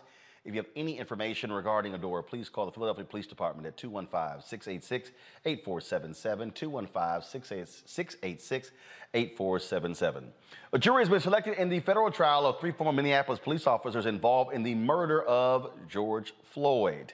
J. Alexander Kueng, Thomas Lane, and Tou Thao are charged with depriving Floyd of his civil rights while acting under government authority as Derek Chauvin used his knee to pin Floyd the street in 2020. Federal prosecutors will have to prove the officers intentionally violated Floyd's liberty without due process and unlawfully seized him. During jury selection, the judge stressed that Chauvin's conviction on state murder charges and his guilty plea to a federal civil rights violation should not influence the proceedings. Opening statements will begin on Monday. In Oklahoma, a judge revokes the bond of a white businessman accused of killing his black employee. Judge Susan Worthington revoked the bond of Daniel Triplett on Friday after prosecutors say he visited a bank drive through and a local Waffle House in violation of his bond conditions. Worthington allowed Triplett to be released on a $500,000 bond last month over the objection of prosecutors and the victim's family. Uh, Triplett is accused of murdering and burying Brent Mack under a septic tank in September. An attorney for the victim's family says he believes Triplett was granted bond because he is a prominent white businessman accused of killing a black man. This that's the thing that again we talk about uh, when we see these you know cases, uh, Matt. That's just crazy. You go, how in the world? And, and look, and in fact, that guy was only put in jail because of protest. He was he was out and about chilling. He was, and I'm glad to see that this judge didn't give any leeway on the bond restrictions. I mean, if you get bond on a major case like murder, you really got to step tight. And if you don't, I'm glad that they uh, they revoked his Hello? bond. Important. Can you hear me? Uh, yeah, we hear you guys. Y'all, it's going over the air. Y'all talking off air, please. Keep, Matt, keep going. I was just saying that I'm glad that the, the judge held him to task because he got bond in a, a major case, and if he revoked, if that bond was not followed, he should have that bond revoked. But I also want to commend the, the victim's attorney. That's the same attorney who is leading the uh, Justice for Greenwood lawsuit, and they're doing some really wonderful work there. So Mr. Simmons and his team, I want to shout them out. Um, you know, we just sit here and we, we go through this over and over and over again, Kelly, when we look at these cases here. And, and I just keep saying, you know, black people end up getting killed by all these white folks. And we got to, oh my God, we got, we got, frankly, it's amazing they, they holler, oh, you burn stuff down. Well, hell, you, you don't, you don't listen to us any other way. You don't get anybody's, like, you got to do something crazy to get these people's attention to get basic, simple justice, to get somebody arrested. and again like you said if you didn't have such an injustice in this system constantly we wouldn't have to feel like we have to burn things down. We wouldn't have to feel like we need to riot every single time something like this happens. It should not be an anomaly cases like george floyd and ahmaud Arbery. that should be the norm. But because we are so used to the injustice because we are so used to being oppressed we don't even have the the the wherewithal we don't have we can't conceptualize an actual a justice system that actually uh, con- affirms us and makes sure that we are also protected Michael. Yeah, Roland, you know, this is some more white privilege. Um, I mean, Triplett was spotted going through the uh, bank drive through. I mean, he didn't think that, apparently, he didn't think he had to uh, follow the stipulations of the 500,000 bond he had to post. So, and, and once again, I'm glad the judge revoked his bond, but this is an example of how judges matter as well. Judges matter also. So, um, hopefully, this you know this is a heinous. Uh, he's accused of heinous crimes. He's innocent to pro- proven guilty, but hopefully, uh, this brother who was killed and his family get justice.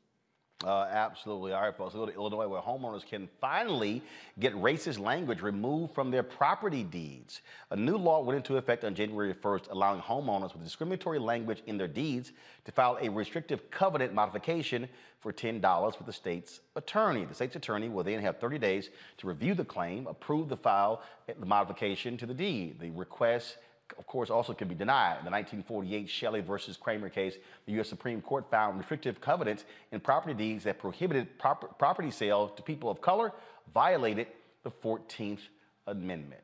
Mm, Again, what it means to be black in America. All right, y'all. Uh, several black Mississippi lawmakers. Uh, remember we were talking about critical race theory? Um, and how they, they walked out uh, when a, a vote was taken. So watch this video. Thank you, Mr. President. I request a roll call. Okay. Roll call has been requested. Six or more to stand. I'm sorry, final passage. My apologies. Final passage roll will be taken. Mr. Clerk, please call the roll. Barnett, Barrett, Blackmon, Blackwell, Blount, Boyd, Branning, Bryan, Butler, up to 36, Butler to 38, Carter, Caughman, Chassaniol, Chisholm, DeBar, Delano, England, Fillingane, Frazier. Mississippi, uh, of course, the Republicans have a bill that, that, that so-called bans critical race theory in the schools. All 14 black Democratic state senators withheld their votes when they walked out. However, the bill still passed 32 to 2, with two white Democratic senators voting against the bill. Uh, look, this is the thing that uh, has to happen. Now, y'all, check this out. It gets better. Senator Michael McLendon introduced the bill because he wanted to ensure no child is taught they are superior or inferior to another but when asked by Senator Derrick Simmons if critical race theory was being taught, well, you, you, you know what happened. Do we do we teach science in our schools? Yes, sir. Should we teach science in our schools accurately? Absolutely. What about race and racism? Should we teach race and racism in our schools accurately? Uh, I believe we're doing that, and this bill is not changing the way uh, anything about our past. Th- All this bill says that, that no child shall be told that they're superior or inferior to another. That's all this bill does. Okay. So all the history in the state of Mississippi, all the way up to the changing of the state flag, all of that still can be taught in our schools with the passage of this bill? Yes, sir. And how we got to the point that we got to in 2020 when we changed the flag, we can al- also teach the true history about that in our schools, if this bill becomes law. That is my intent. Yes, sir. Okay. All this bill does is no child is superior or inferior to another, and we should not teach that, that someone is. Okay. The horrific thing that happened to Mamie Till's son, can we teach that in our schools with the passage of this bill? Absolutely. I watched the, the movie last night, as a matter of fact. Okay. And the fact of how civil rights workers came to this state from all over the country to help African Americans to enjoy the full rights of citizenship. We can, we can still teach that in our schools if this bill becomes law. This bill says no child should be told that they are superior to any other, regardless of their sex or race or religion or ethnicity. It's very simple. And, and Senator, I will end like I started. Have you identified one teacher, one school district, anywhere in the state of Mississippi where this is happening? I have not personally, no, sir. Thank you, Senator. Thank you, Mr. President. I, I just get a kick out of these silly ass bills. We just want to make sure that no child is taught that they are superior or inferior to another child. No, we know exactly what they're trying to do, Michael. Trying to galvanize they're trying to galvanize their base for 2022 because they're not pushing any bills that benefit these white people that keep putting them in office. If you if you look here at the article now the bill is titled critical race theory but the text of the bill does not mention critical race theory at all. If you ask any of those uh, uh, republican uh, Rep- republicans in mississippi what critical race theory is they can't tell you okay and then it says uh, the, the bill says that any sex race ethnicity uh, you cannot teach that any sex race or ethnicity is inherently superior or inferior or that individuals should be adversely treated on the basis of their sex race or ethnicity now what teacher is teaching that uh, the child, a particular child is inferior, or a particular child is superior, something like this. This is this this is a, a, a solution looking for a problem. This stuff doesn't exist. Okay, so we we so once again, this is going to be see see these efforts are funded by dark money. Okay, these efforts are funded by right wing think tanks, things like this, and they're using this as well as the voter suppression bills to galvanize their base to come out and win 2022 and 2024. We got to fight against this. I, I just, I, I just get get a big kick out of out of uh, how these people play the game, uh, uh, Kelly. So you put critical race theory in, in the title, but you don't mention it in the bill. We know what the hell you're doing. Mm-hmm. I and I don't know if this has been addressed on your show or anywhere really. I don't understand how these bills are still being upheld by law because to me they are vague and overbroad. And that is a violation of your First Amendment rights. So you cannot have a bill such that is so vague and overbroad that it stifles your your right to free speech. So how is this a constitutional bill? How is it being upheld?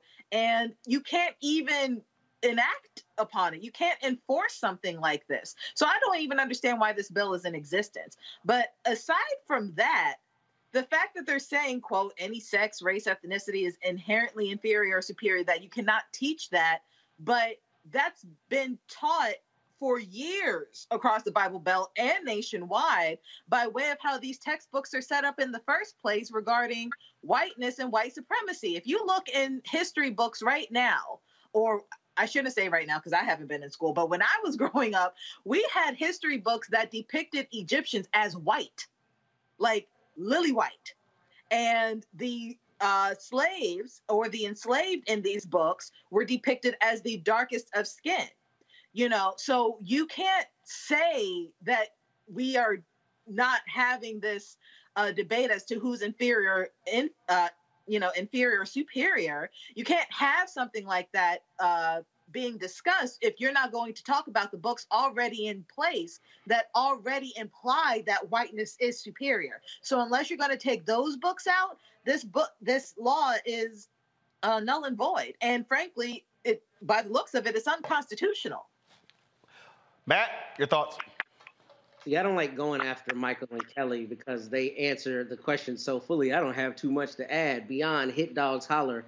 And critical race theory has become a dog whistle for everybody who's trying to run for president or otherwise some other office in the next cycle. That's all it comes down to. I'll say I don't even know that they care that the bill is actually passed. What they want to be able to do is put those who are feeling some kind of way, particularly white people, obviously, put them at ease by saying, I see you, I feel you, and I'm going to make it such that people can't make you feel bad about the actual history of our country. Um, so that's what it is. It's a dog whistle. Most of them don't even understand what critical race theory is. And frankly, I don't know how much they care. They just want to galvanize the support, as Michael said right. uh, very early. Absolutely. All right, folks, I got to go to break. We come back. We're going to talk about our Education Matters segment. Homeschooling is an option for, uh, for an increasing number of African Americans, plus taking your phone calls. No topic, whatever you want to talk about, we're here uh, to take your phone calls. That is next, right here, Roland Martin Unfiltered on the Black Star Network. Aretha and I met as a result of a friend of mine named Ben Vereen. She was standing in the mirror in front of, you know, the lights go around the star mirrors, mm-hmm. and dressed in white and getting ready to perform. And she was standing up and she saw my reflection in the mirror. And she gave a little, ah, you know, and I, I gave a little, ah. the mutual admiration. oh, yeah, for sure, for sure. She expressed at that time that she wanted to, uh, she had moved to California and she wanted to take lessons in acting. She wanted to do some acting.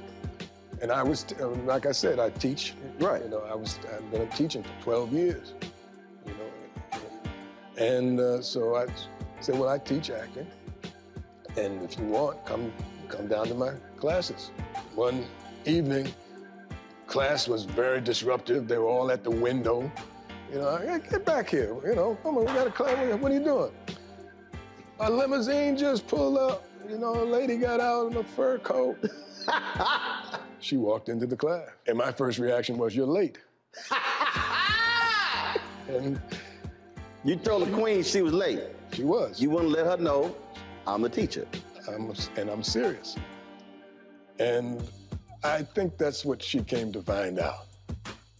Was I serious? And uh, I was. And so we became serious. Serious when you got married. That's as serious as it gets.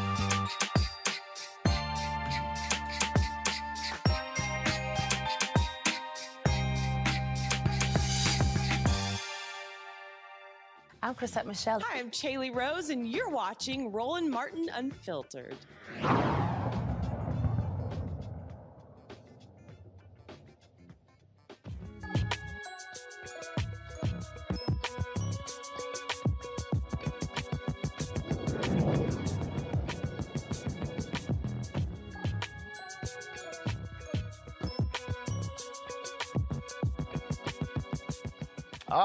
Folks. Uh, a growing number of black families have started teaching their kids at home.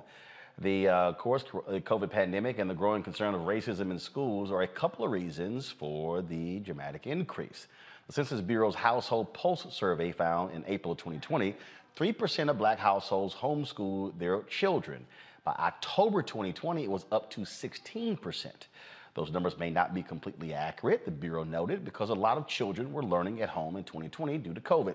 So part uh, way through the survey period, the homeschooling question was expanded to clarify that homeschoolers did not include children enrolled in public or private school. Even so, the numbers signal a significant increase. Jennifer Duckworth and Yolanda Chandler, co-founders of Black Homeschoolers of Birmingham, join me right now. How y'all doing? So, uh, doing well. How are you? Doing great. So, why did y'all? Um, uh, first of all, when did you start? Make the decision to homeschool your children? Why did you start this uh, organization?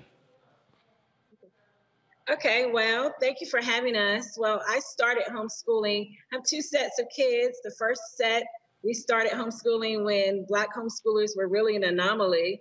Uh, so back in 2005, we did that all the way until my kids were um, seniors in high school, juniors, and almost a senior in high school. And then I had another set of children and we've been homeschooling for about four years now.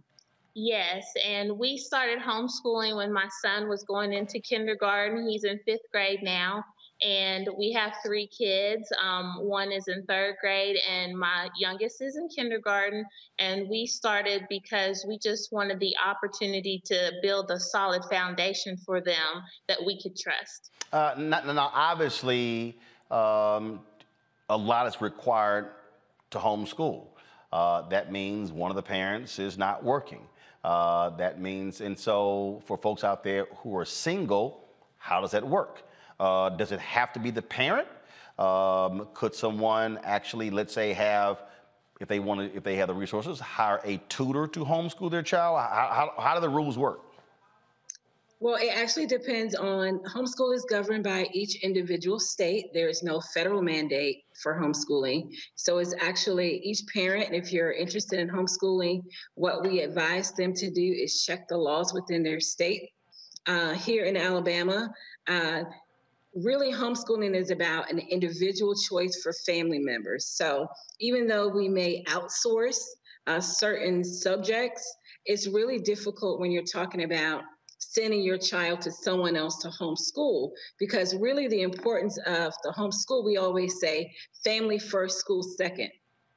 So the whole idea of homeschooling is not to get uh, traditional education in the sense as if you're sending your kid off to be taught by someone else but the parent has lots of involvement with the child and is able to uh, pick up on that child's strengths and weaknesses and really ignite what their passions are. So, if a single person or someone who wants to homeschool, we would really suggest that they first look at the laws within their state and then reach out from there.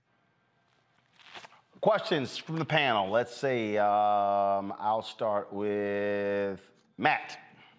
So I, I, don't want Matt to follow Kelly and Michael. So go ahead. Thank, thank, you, Roland. I appreciate that. Uh, thank you, sisters, for joining us. The quick question I had is: Are there federal or state monies that you've seen in Alabama or otherwise that Black families can utilize to subsidize the cost of homeschooling? So, books or resources. Are there monies out there if I'm interested in doing this that will help me defray the cost I might have to teach my children at home? Well, there's no, as I said before, because there's no federal mandate for homeschooling, it's really an individual choice. So when a family chooses to homeschool, they're really opting out of all of those free resources and the things that um, you would generally get if you were in a public school setting. The great thing about the pandemic, if we could say that there was anything great about the pandemic, because of course, you know, it was very stressful and traumatic for all of us but one of the things that came out of homeschooling for homeschooling families was that because the entire country was homeschooling at a certain point, in a sense.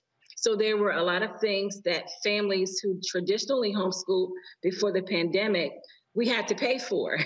but we uh, were able to take advantage of all the things that were free. But one of the things that I would advise anyone who's interested in homeschooling is don't jump into thinking that you have to spend hundreds or even thousands of dollars to homeschool. If you have a library card, if you have access to a computer, if you have access to um, members within your community who are willing to talk to your kids, those are great starters. So it doesn't really cost a whole lot to homeschool if that's what you decide to do.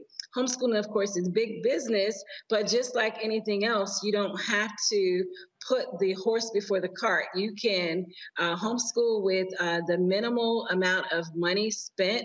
You can get your uh, friendly with your local librarians, as we have. We spend a lot of time in our local libraries. There's lots of free resources that you can get in that way. And one thing I might add is the reason why we started the Black Homeschoolers of Birmingham is because Yolanda and I were looking for a community that fit our cultural needs. And from Absolutely. the past three years that we have been together, we have had families to step up and actually say, well, hey, I can create a design class, or hey, I can create a debate class, or hey, I can create a music class. So that in itself creates what some might consider a community co op, and the resources are not as expensive um, because it's in house within our own community and it helps offset the cost and also it helps with community and the social aspect that most people are hesitant when about when it comes to homeschooling. So we've had a lot of success and we're so grateful for our, our moms and fathers that volunteer within our community. Uh, let's see here. Um, michael all right. Hello, uh, Jennifer and Yolanda. This is Michael Imhotep. So thanks for coming on today. Uh, Michael, you going to do a whole very... damn introduction, man? Ask the question. No, I'm, I'm asking the question. Well, Michael, I, ask the question. I, Roland, I talked about them. Uh, Michael, but you're going to do a whole damn... We got it. No, I'm not. I'm Roland. Roland, come on. I've already said your name. okay. Only thing your ass didn't give was your zodiac sign. it's Gemini, but... Don't let them do anyway. like that, Michael. Damn. Now ask so, the question. So, what type of resources do you all use uh, when you teach like history, science? Because that's one of the problems. I, I speak at a, a, Black Homeschooling Expo usually each year. And this is one of the problems that uh, parents are, uh, have trying to find resources, curriculums, things like that, especially when it deals with history. So, what type of uh, advice can you give? Well, I could say that, like Yolanda said, we utilize our library a lot. And we have actually started working with our local library to create programs that are specifically for our culture, um, the Black and Brown community. And they have been so amazing about saying, well, what is it that you need? And we actually did a, a field trip where we took a tour of our local library and the librarian told us about the online resources that were available to us. All you had to have is a library card, as well as the in-house resources like um, the the the homeschool section that they have. Like that's another thing. When Yolanda was talking, curriculum is something that we like to say is a tool. So you need to learn what your goal and your vision is for your family and the environment that you want to set up for your children and your family before you just hop into any kind of curriculum because that's how you lose money because you're like, "Oh my gosh, this doesn't work." oh my goodness, I don't like this. I don't even want to teach it. And so therefore you've wasted like six weeks of your your study time when you could have gone to the library or you could have gone to your local Barnes and Nobles, picked out a book, saw if it worked for your family. And if it didn't, you could say, oh, well, that was a library book, so we can return it. And it was not as much in our pocket because, like Yolanda said, we do have to fund that. And if we have those resources, then that helps a lot with the learning process. And let me just add my first year homeschooling with my oldest son, I had no idea what I was doing, but I knew that he was struggling in school and that I needed to do things differently. So, what we did was we focused on two subject areas um, math and reading. So I went to Barnes and Noble and I got a workbook. We uh, took our time, we worked through that. There's a great program uh, online that you can go to that's free, that provides free uh, math resources. Uh, and, and that's what we did. I didn't know any different. I just knew that my son needed some undivided attention that he wasn't getting in the private school that I was sending so, spending so much money sending him to. So I just took my time with him. And that's the beauty of homeschooling that it's a journey. So we don't have to cram everything into one, you know, one school year or separating it into semesters or nine weeks or whatever it's a, it's really a journey. So if my child really needs extra help with math, then I can take my time and I can do that and I can zero in on the areas that he needs and not just going through an entire um, workbook or an entire textbook because someone else says that this is what my child is supposed to be learning at this stage. And I might add, just real quick, that that's the beauty of our homeschool community, where I have a Yolanda in my life. I have several other moms who are older in the homeschool um, journey, and they can say, girl please do not even waste your time. Right. and and then they might also say we had a lot that we learned from this particular book or workbook or system and it helps um, a lot just for us to kind of go on that journey and we're not alone. Kelly no zodiac signs. No zodiac signs. Um, but i will say um, my experience with homeschooling is is a little attenuated in that I did have I have family members who have been homeschooled, um, and it works. It just plain as day works. But I do have questions regarding exactly how it works for and honestly it, it's different for everyone but can you expound upon how to incorporate um, if you incorporate standardized testing into uh, your curriculum for your kids um, and in the homeschooling co-op that you have how important is that? Um, and i ask because of the pathway to colleges and things like that how does that work for those who have sure. been in home who have been homeschooled? Also i am aware of some online resources like k12.com how how do you incorporate that into your curriculum with your kids if you do it at all well, K12.com is actually public school, uh, an, an, online public school. It's not really what we consider homeschooling. Yeah, yeah. So the yeah, whole yeah, idea of homeschooling hold, hold, is hold, on, hold on one second. So, so K12 uh, is actually an online charter school uh, so in various okay. states. So that's not that's not considered uh, homeschooling. Uh, I've actually because I actually we actually did that for my nieces. Um, they're a publicly traded right. company as well. Uh, homeschool right. is, is individualized uh, households, not tied to a network like they are. That's nationwide. Go ahead. Right. So the idea of standardized testing, it really does not come into play until um, perhaps when you're getting into the, the high school level. I have a senior in, in college right now and a junior, um, and they were both successful being able to uh, get accepted to multiple schools, and actually the schools were um, re- trying to recruit them. And that's the thing that we really want people to understand is that getting into college is not something that homeschoolers have difficulty doing. In fact, colleges seek out homeschoolers because they've stepped away from a traditional learning and they are independent learners. They think critically, they are problem solvers, they have experience with speaking with um, their peers and older adults. Whereas, and, and most of them go into college already knowing what path that they want to do. So when we think about having to do standardized testing, uh, we don't teach to a test or anything like that. We teach our children holistically. Uh, we try to ignite their passions early so they'll know exactly what kind of school, if that's their career path, or whether they want to pursue entrepreneurship or vocational training or anything like that. But a lot of times, as I said before, the colleges are really looking for homeschoolers because homeschoolers generally outperform their public school counterparts. So with my in my personal experience, my daughter and my son had no problem with taking uh, the ACT or the SAT um, or doing a writing sample. In fact, my daughter was admitted without test scores for the, the uh, school that she's attending in Birmingham. She's at one of the top liberal arts colleges here in Birmingham. Uh, she was admitted without test scores. Uh, we did a portfolio of all the things that she had done throughout her uh, high school experience. We did some writing samples, and they were very excited to have her on campus.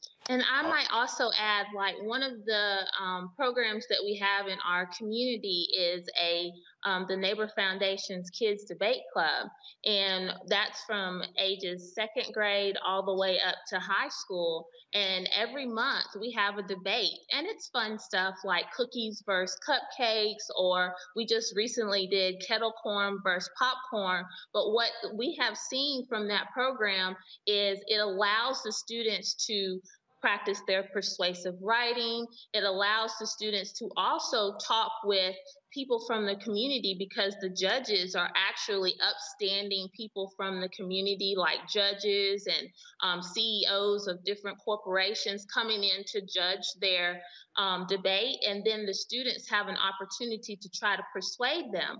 Well, you, we've taken students that are completely shy to being profound speakers public speakers, and that's part of uh, the homeschooling um, curriculum and the way that we teach because we see that there's something that our child is interested in, and we go off of that and we help them to develop those dreams and goals that they may have in a way that's fitting to their needs. All right, folks. Uh, I appreciate it, Jennifer Yolanda. Thank you so very much. Uh, co-founders of the Black Homeschoolers of Birmingham. Thanks a lot. Thank, Thank you. you. All right, folks. Uh, now it's time to go to the phone lines. Uh, remember what I said. Uh, those of you uh, who uh, are members of our Bring the Funk fan club, you uh, can call in, share your thoughts, any of the subjects we talked about today. you can certainly weigh in. Let's go to Tina Banks from Ohio. Hey, Tina. Hi, this is Tina Bain from Ohio. Thank you for having me. I watch your show all the time. I pay the bill like it's a water bill. Thank you. I appreciate it. What's on your mind? I wanted to tell you that uh, we're going to have a great big uh, voting activity this uh, summer in Hamilton County to try to get Tim Ryan, and uh, uh, we have a, uh, the congressional district. I'm the congressional district one, and it might be where we can flip that seat from Steve Chabot to a Greg Landsman. He's going to be running in that district, hopefully, when we get the redistricting back from the Supreme Court. So I was wanting to see if you wanted to come and see. We want to try to make a world record. Uh, well, first of all, send us an email. We'll take a look at the dates. Uh, I text uh, Tim Ryan all the time. I certainly have been watching the Ohio uh, Senate race. I talked to uh, Alicia Reece uh, a lot as well. So certainly shoot me an email and we'll see what happens. All right. Well, I appreciate that. Thank okay. you. I love the show. All right. Thank you so very much. I appreciate that. All right. Let's go to uh, Alton Williams. Alton Williams, uh, you are on Roland Martin Unfiltered on the Black Star Network. What's on your mind? Hey, what's going on, brother? Can you hear me okay? Yes, sir. We hear you just fine. Hey, man, I, I just wanted to, to just to say thank you, man, for what you're doing, man. I'm a, I'm a big supporter of yours. I'm a, um, I've been following your story. I've been following you since I've been in this DMV area. I'm over here in uh, Virginia, Smith Mountain Lake, and uh, I'm I'm part of your uh, Bring the Funk Fan Club every month. Like it's like the lady said, like it's a water bill. You know what I'm saying? I just wanna just wanna uh, thank you for what you're doing. Keep up the good work, man. I'm a supporter, and I'm just behind you 100, percent man. I'm just behind our people 100. percent all right. That, that's all I really wanted to say, man. Well, man, we appreciate your support. We thank uh, all the folks uh, who give to the Bring the Funk fan club. And so uh, y'all made all of this possible. and so we surely appreciate it. Thanks a bunch. Uh, and be sure to call back again, yes, Arthur. Thanks a lot. Uh, let's go. Uh, Brian Lang. Yes. Brian, how you doing? What's your question? What's your comment? Hello. Can you hear me? Yes, sir. You're on. Hey, uh, Roland, you know I love the show. You know I've been a supporter ever since you first started, so I'm very happy to have this opportunity just to ask for one request. How difficult would it be to include a fact checking sheet or a, a sheet that allows us to review some of the information that you and your wonderful host give. For example, uh, I think his name is Michael M. Imhoff. I'm, I'm, Michael Imhotep. I'm sorry. Yeah, he's a Gemini. yes, he just he he was just uh, able to uh, discuss about the um, uh, how many people Trump had actually uh, put on. Yeah, uh, federal judges. Not the Supreme Court, but mm-hmm. federal judges. Right. Well, it would be great if I knew what source he actually quoted that from. Is it possible to get something like that at the end of the show? Well, where we can well, look, look it up ourselves, and and uh, for anything that we're interested in finding more information on about it, because I believe the sources that you that you give, I just sometimes would just like to know where uh, Michael and other whole guests have provided that information from. Yeah, Thank well, I mean, what happens? First of all, I appreciate your call. Um, uh, thanks a bunch, uh, Brian. I mean, so so so what happens uh, a lot of times is that. Um, you know, when we are citing information, I mean, again, it's just rolling off the tongue as you're spitting it all out versus pointing specifically. Uh, the, the only issue with being able to have it at the end of the show is, I mean, literally, that's that's hiring somebody to do just that. Uh, because if you look at the amount of information that we cover in a two-hour period, it's a whole lot that actually goes out.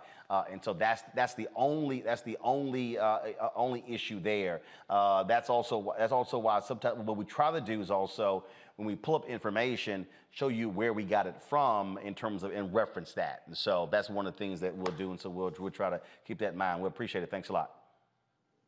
Q-Sub to the day I die. Okay, well, look, everybody, eh, did anybody want to join that little youth group? Oh, here we go. Here we go. Might, might right, want to join that care, little youth group. All right, bro, I appreciate it. Thanks Take a lot. care, you brother. All right, then. Thanks a bunch. Uh, Mark Peters. Hey, Mark, what's your comment? Oh, double. Uh, hello, can I be heard? Yeah, that's why we. That's why you on. That's why you called in. All right, double brother Roland Martin, first time, long time, supports your show all the time. Appreciate it. Quick question for you. Um, a couple of years ago, you announced a debate segment on Roland Martin Unfiltered. I'm wondering, are you going to keep that debate segment on the new format of Roland Martin Unfiltered only on the Black Star Network? Well, I, I okay. So let me explain. So I, I announced that because there were a lot of people always talking trash, uh, saying how they want to go up against me, and so I put it out there, and nobody emailed.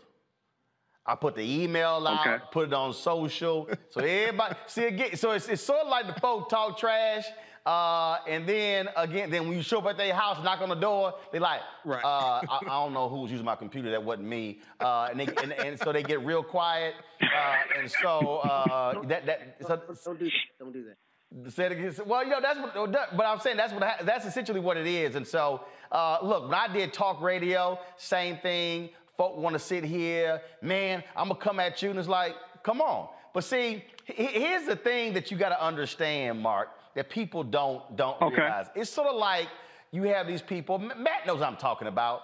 You got you got these wannabe lawyers who got a whole lot Yeah. to say. And then when they come up against an actual lawyer, and then you just like lightly smack that ass, then all of a sudden they get real quiet. It's it's always like the dude in the gym who talks Okay. trash to the bruh who's a former NBA player, and they're like, "Oh man, you were a scrub. You were." Because see, again, the guy in who the guy who is the best dude at the gym, he can't Right. even touch the dudes who sat on the end of the bench in the NBA. That was a story I read uh, a few months ago. That was uh, it was a, it was a white guy. He played. I, I forgot his name, and I think he averaged like three or four points his career. And he was like, dudes Right, challenge right. us all the time. He said, and so I'll play these guys, and it's always 15 2, 15 3. He said, because what they don't understand is there's another gear that kicks in with, with, in, with players. It's a competitive thing. So what happens with me, folk want to debate. This happened in real, this happened when I'm like, I may be at an event or something, and folk want to debate, and they roll up on you. Yes. And you know, you talk to them, talk to them, but then they want to get serious. And then all of a sudden, I'm just letting you know, and, and Matt, uh, uh, Michael, y'all let me know if y'all do this here. All of a sudden, when people cross that line, then that other gear kicks in. And then you, I just, right. you start drilling that ass. Then it's like, yo, yo, man, don't be, don't, don't be treat me like you doing your show. I'm like, no, no, your ass wanted to debate. Now I'm about to show you what it's like. So I tell people, when you roll up on the pro, understand you a hack. Okay?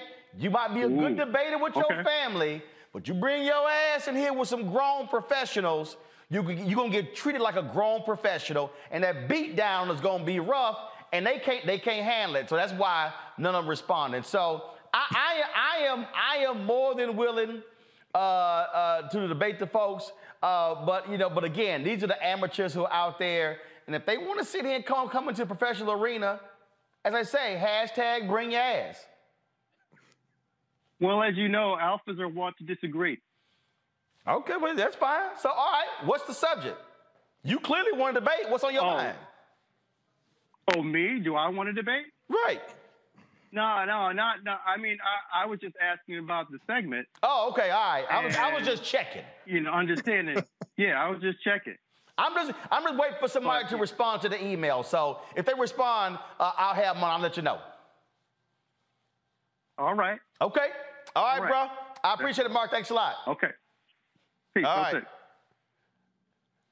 That, that, that, that, that, that happens all the time, Matt. Cats want to sit here and and like, oh, you, you, you want to come? You okay? Come on, bring your ass. Come on, let's go.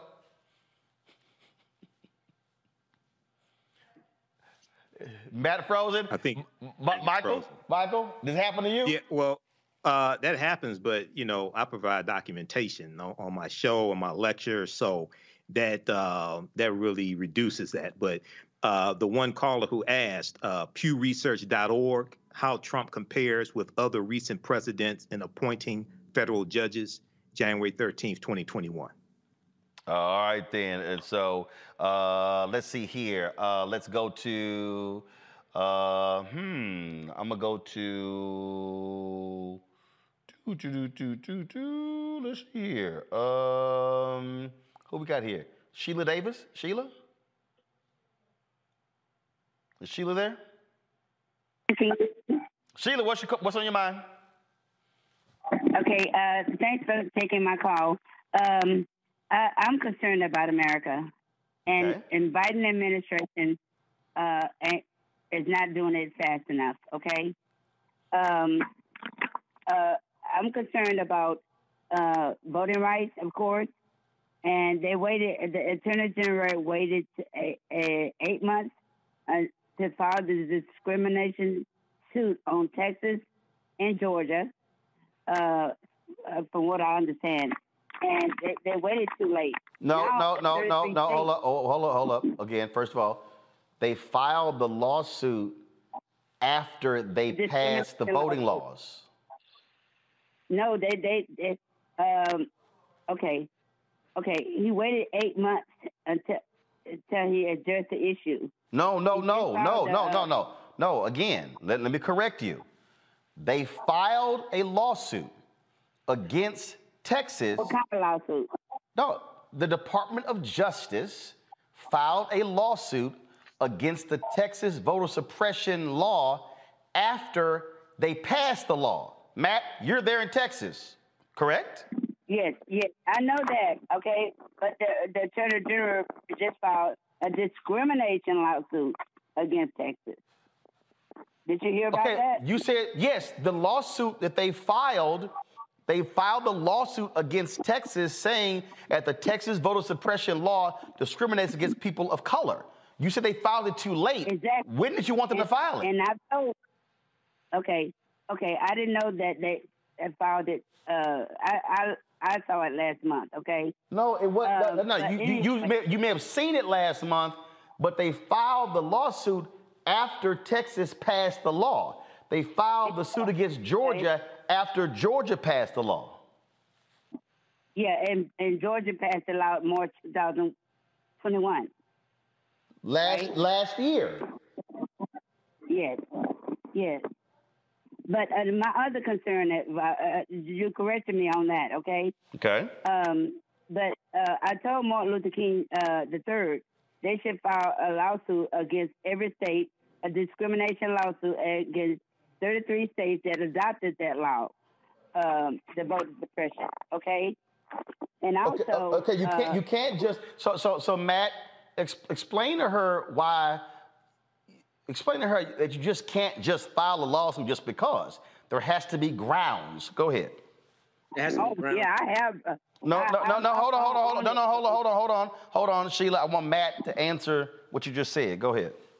Well, there have to be grounds, and there has to be what's called standing. So you have to actually be injured by the law. You have to have a, uh, an ability to recover something if you file a lawsuit in order to bring a lawsuit. Is basically how it works. Now, organizations can do that if their members are actually injured, or if they are, you know, there's certain elements, but that's essentially how it works. So you can't just say I'm angry about something and file a lawsuit because it'll get thrown out because you won't have standing, and that's basically how that works. Also, there has to be an injury first. So you can file an injunction to try to stop something from happening, but in order for you to file a lawsuit saying you're injured by an actual law, that law has to be passed, which is why the sequence is out how it has been, as Roland explained. Okay. All right, I Sheila. Think, I, I, right. Uh, wait, wait, wait, wait. Uh, Roland. Yes. Hello. Okay. Can Joe Biden increase the Supreme Court uh, No, he nominee? can, no, he cannot. The only way you can expand Okay, this. No, no, hold up, hold up, Sheila. Congress has to pass a law in Oh, order to expand the Supreme Court. The president cannot sub- sign an executive order to expand the expand the Supreme Court by himself. Okay. Okay. What about expelling them from the Senate? No, you can't. The president can't expel They anybody. have have- Sheila, Sheila, No, not president. Uh, what about Nancy Pelosi? Sheila, Sheila? Sheila, Sheila. Nancy Pelosi is the Speaker of the House. She does not have any jurisdiction over the United States Senate. Second of all, Nancy Pelosi, as the Speaker of the House, can't expel somebody from the United States House. That has to be voted on by the entire House of Representatives. Okay, that's what what my solution was. But but But but but that's not a uh, solution because it can't happen. One person cannot. We do not have a dictatorship in America. One person cannot. no, no, I know there's a constitution, and it's in the Constitution about expelling. But No, no, no, no, um, no, no, no, no, no, no, no, Sheila. In the Constitution, it spells out how somebody can be expelled. It has to be a vote of the House or a vote of the Senate. That's how it has to happen. Okay. Sheila, I, I appreciate it. Thanks a lot for calling. Uh, let's go to uh, let's let's go to uh, Wanda. Wanda, you're you're on Roland Unfiltered. Wanda. Hey, good evening, Roland, and thank you so much for taking my call. That last call is a perfect example of uh, why I love Roland Martin Unfiltered because you give us a civics lesson. And I so appreciate it. I just wanted to congratulate you on the success so far. And I'm really, really looking forward to the other shows, uh, Dr. Carr's show, your wife's show. I'm really looking forward to that. And uh, I just want to say thank you for taking my call here in Florida. The next time you're in Jacksonville, I want to be on that set and come and hang out with y'all if possible. All right. We'll try. to Get, well, I look forward to getting down to uh, Jacksonville uh, to cover the uh, the uh, Demings uh, Rubio race uh, this year. Awesome. Okay, I appreciate Thank it. Thanks a lot. Good night. All right, thanks a lot. I'm gonna take a couple, more, a couple more callers uh, before I let folks go. Let me go to uh, Nicole. Nicole, how you doing? Nicole, are you there? I think she's calling from the UK. All right, y'all let me know what's going on there. Uh, let's see here. Um, okay, uh, let's see here. Uh, Linda, Linda Williams from Sacramento, California. Hi, Roland. How you doing? Great. I'm here. What's your question? A couple of things. Uh, Um, the first one is our president, um, in his press conference a couple days ago, uh, made a statement in saying that um, he is being treated in his first year worse than what Barack Obama was treated.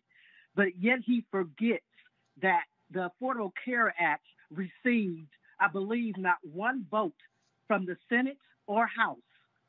And that was the biggest legislation in his eight years. So to me, he should have been fact checked on that. Okay, hold on, hold on, hold on. But that's not okay. Okay, he said how he's been treated. What is that? I mean, Mhm. what? So what? What is your complaint? My complaint is Obama was treated just as worse, if not worse. But you know, he should have been fact checked because if y'all seen his his expression, you know, he has an expression expression like, um, "No, I'm getting treated worse." Okay, so how? Um, But okay, but how do you? How, okay, but sh- how- but here's the question: How do you fact check a feeling? I agree. You can't fact check. Can't fact check a feeling. But it's. hmm So that's that's just his But that's just his perspective. So he's it, that's so that's Okay, just you can't fact check that. That's just what he thinks. Okay, I mean, I mean, I mean, Donald Trump said. Donald Trump said, I'm being treated worse than any president in the history except no, except Lincoln, and Lincoln was killed. Oh, please. I don't know what's my breath talking about him. Um, number two, really quick, roll it. Go, Yeah, go, I agree. go. No, you said number two. I have a real problem. Yeah, I have a real problem with a lot of our athletes and entertainers who want to come on board a month before every election and ask um, presidents, um, Congress people, what are they doing for Black America, blah, blah, blah, blah, blah. But where was they at up until two days ago vote? You heard from some, some, but no, none of them, the consciousness of them just befuddles me. So I'm just so disappointed in them when it comes to the voting rights. You know, they they don't come along, like I said, until then. So I have a problem with that, and I wish that um, that a lot of them would say more before a month before an election. Actually, I don't. I want a lot of them. To, I want a lot of them to say less. Uh, I, tell, I tell you, I tell you, Well, I, I, you no, know no, no, no, no, I know, I do, uh, because Michael, uh, we know there's a whole bunch of folk who are entertainers and athletes who have no idea what the hell they talking about. So I don't want them talking. Michael, go ahead. Well, you can just look at some of their comments about coronavirus and vaccines, and you can tell a lot of them don't know what they're talking about. Uh, some, some, you know, you you you you have you have some athletes and entertainers who mean well, and they want to help, but they really need to be educated on policies and politics and things like this and laws. They really need to be educated. You have others who who are just grifters and are just uh, uh, and are just in it for themselves. But um, I'm I'm not looking I mean to athletes and entertainers. I'm not looking to athletes and entertainers to educate us on That's right. politics. Okay, Th- I think that's I'm one of the mistakes that we make. We, Right. we shouldn't look to athletes and entertainers to educate us on politics. We need to look- we need to look at uh, lawyers, activists, politicians, historians, policy planners, urban planners, political scientists, things like this. I'm not looking to athletes and entertainers to educate us on politics. Because I'll tell you, Matt, I'll tell you, Matt, uh, to that particular point that Michael just made there. Uh, when I'm watching CNN, MSNBC, I always see them booking black entertainers and activists talking. I don't never see them talking to white entertainers and activists asking them policy questions on white America. Of course not. Of course not. And I, to, to Michael's point, I mean, we shouldn't look to them for that, but I do think we should leverage those platforms. It's a matter of mm-hmm. requiring them to be better educated if they're going to speak out. But I don't think we can we can undermine the fact that they have much larger platforms than a lot of those activists and lawyers and other people. So it's a matter of marrying good information and solid information with the platform, and that's how you move the ball forward. Absolutely. Linda, thanks for your phone call. I appreciate it. Thanks a lot. Roland, can I, can I say something? Real quick, you got 10 seconds. Oops, sorry about that, Linda. See, Linda, see, yeah, I gave you, Linda, you on for four and a half minutes. You got to get it in. You got that. Got to get it. Got to get it in when you get it in. Uh, real quick, uh, Greg Allison. Greg, what's your comment? Thank you, Roland. Yes, sir, Roland. Thank you for having me on. Mhm. Um, your Dr. Peter Hotez has um, revised his um, his vaccine. His vaccine he made for. I'm I'm sorry, sir. that- I'm all caught up here. Um, he he put together a SARS vaccine back in the day, and um, I just I just was wondering if you knew about it. Yeah, as a matter of fact, when he was on the show, he told us Texas Children's Hospital, where he works there in Houston, uh, they actually created a COVID vaccine, and they actually are sharing the information, sharing the vaccine with people all across the world, unlike uh, Moderna, unlike uh, them. So yeah, when he was on the show, he told us about that.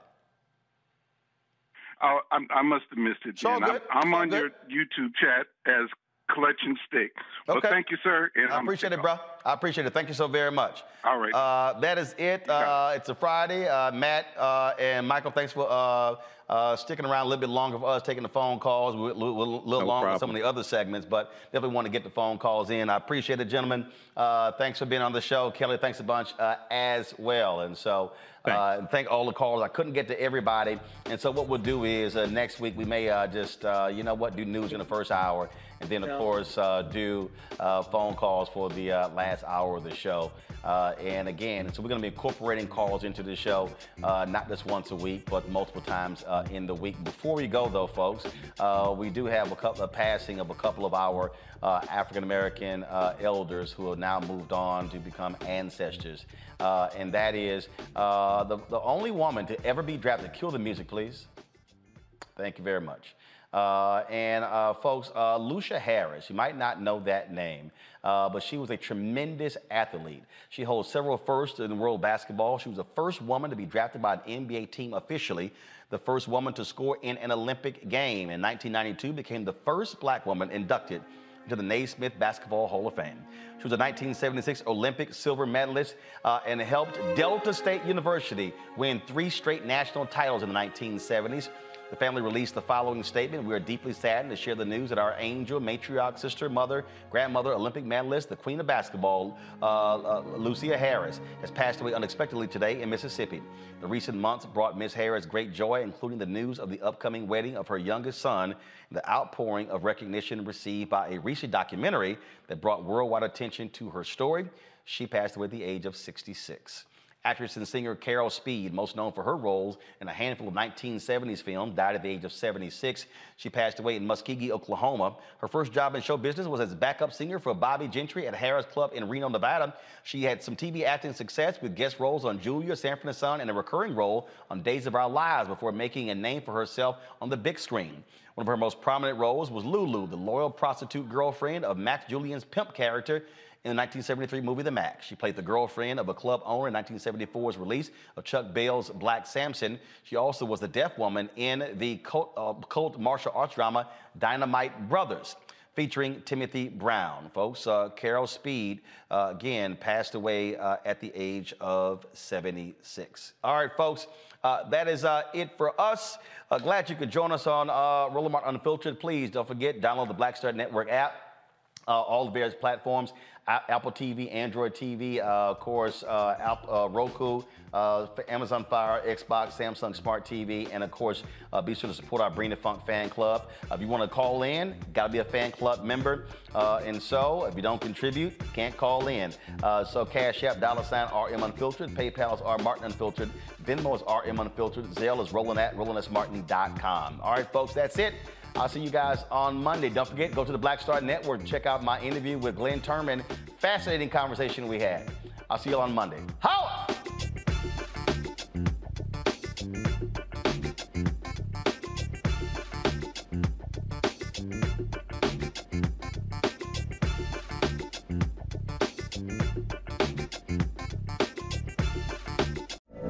From BBC Radio 4, Britain's biggest paranormal podcast is going on a road trip. I thought in that moment, oh my God, we've summoned something from this board. This is Uncanny USA. He says, Somebody's in the house, and I screamed. Listen to Uncanny USA wherever you get your BBC podcasts, if you dare.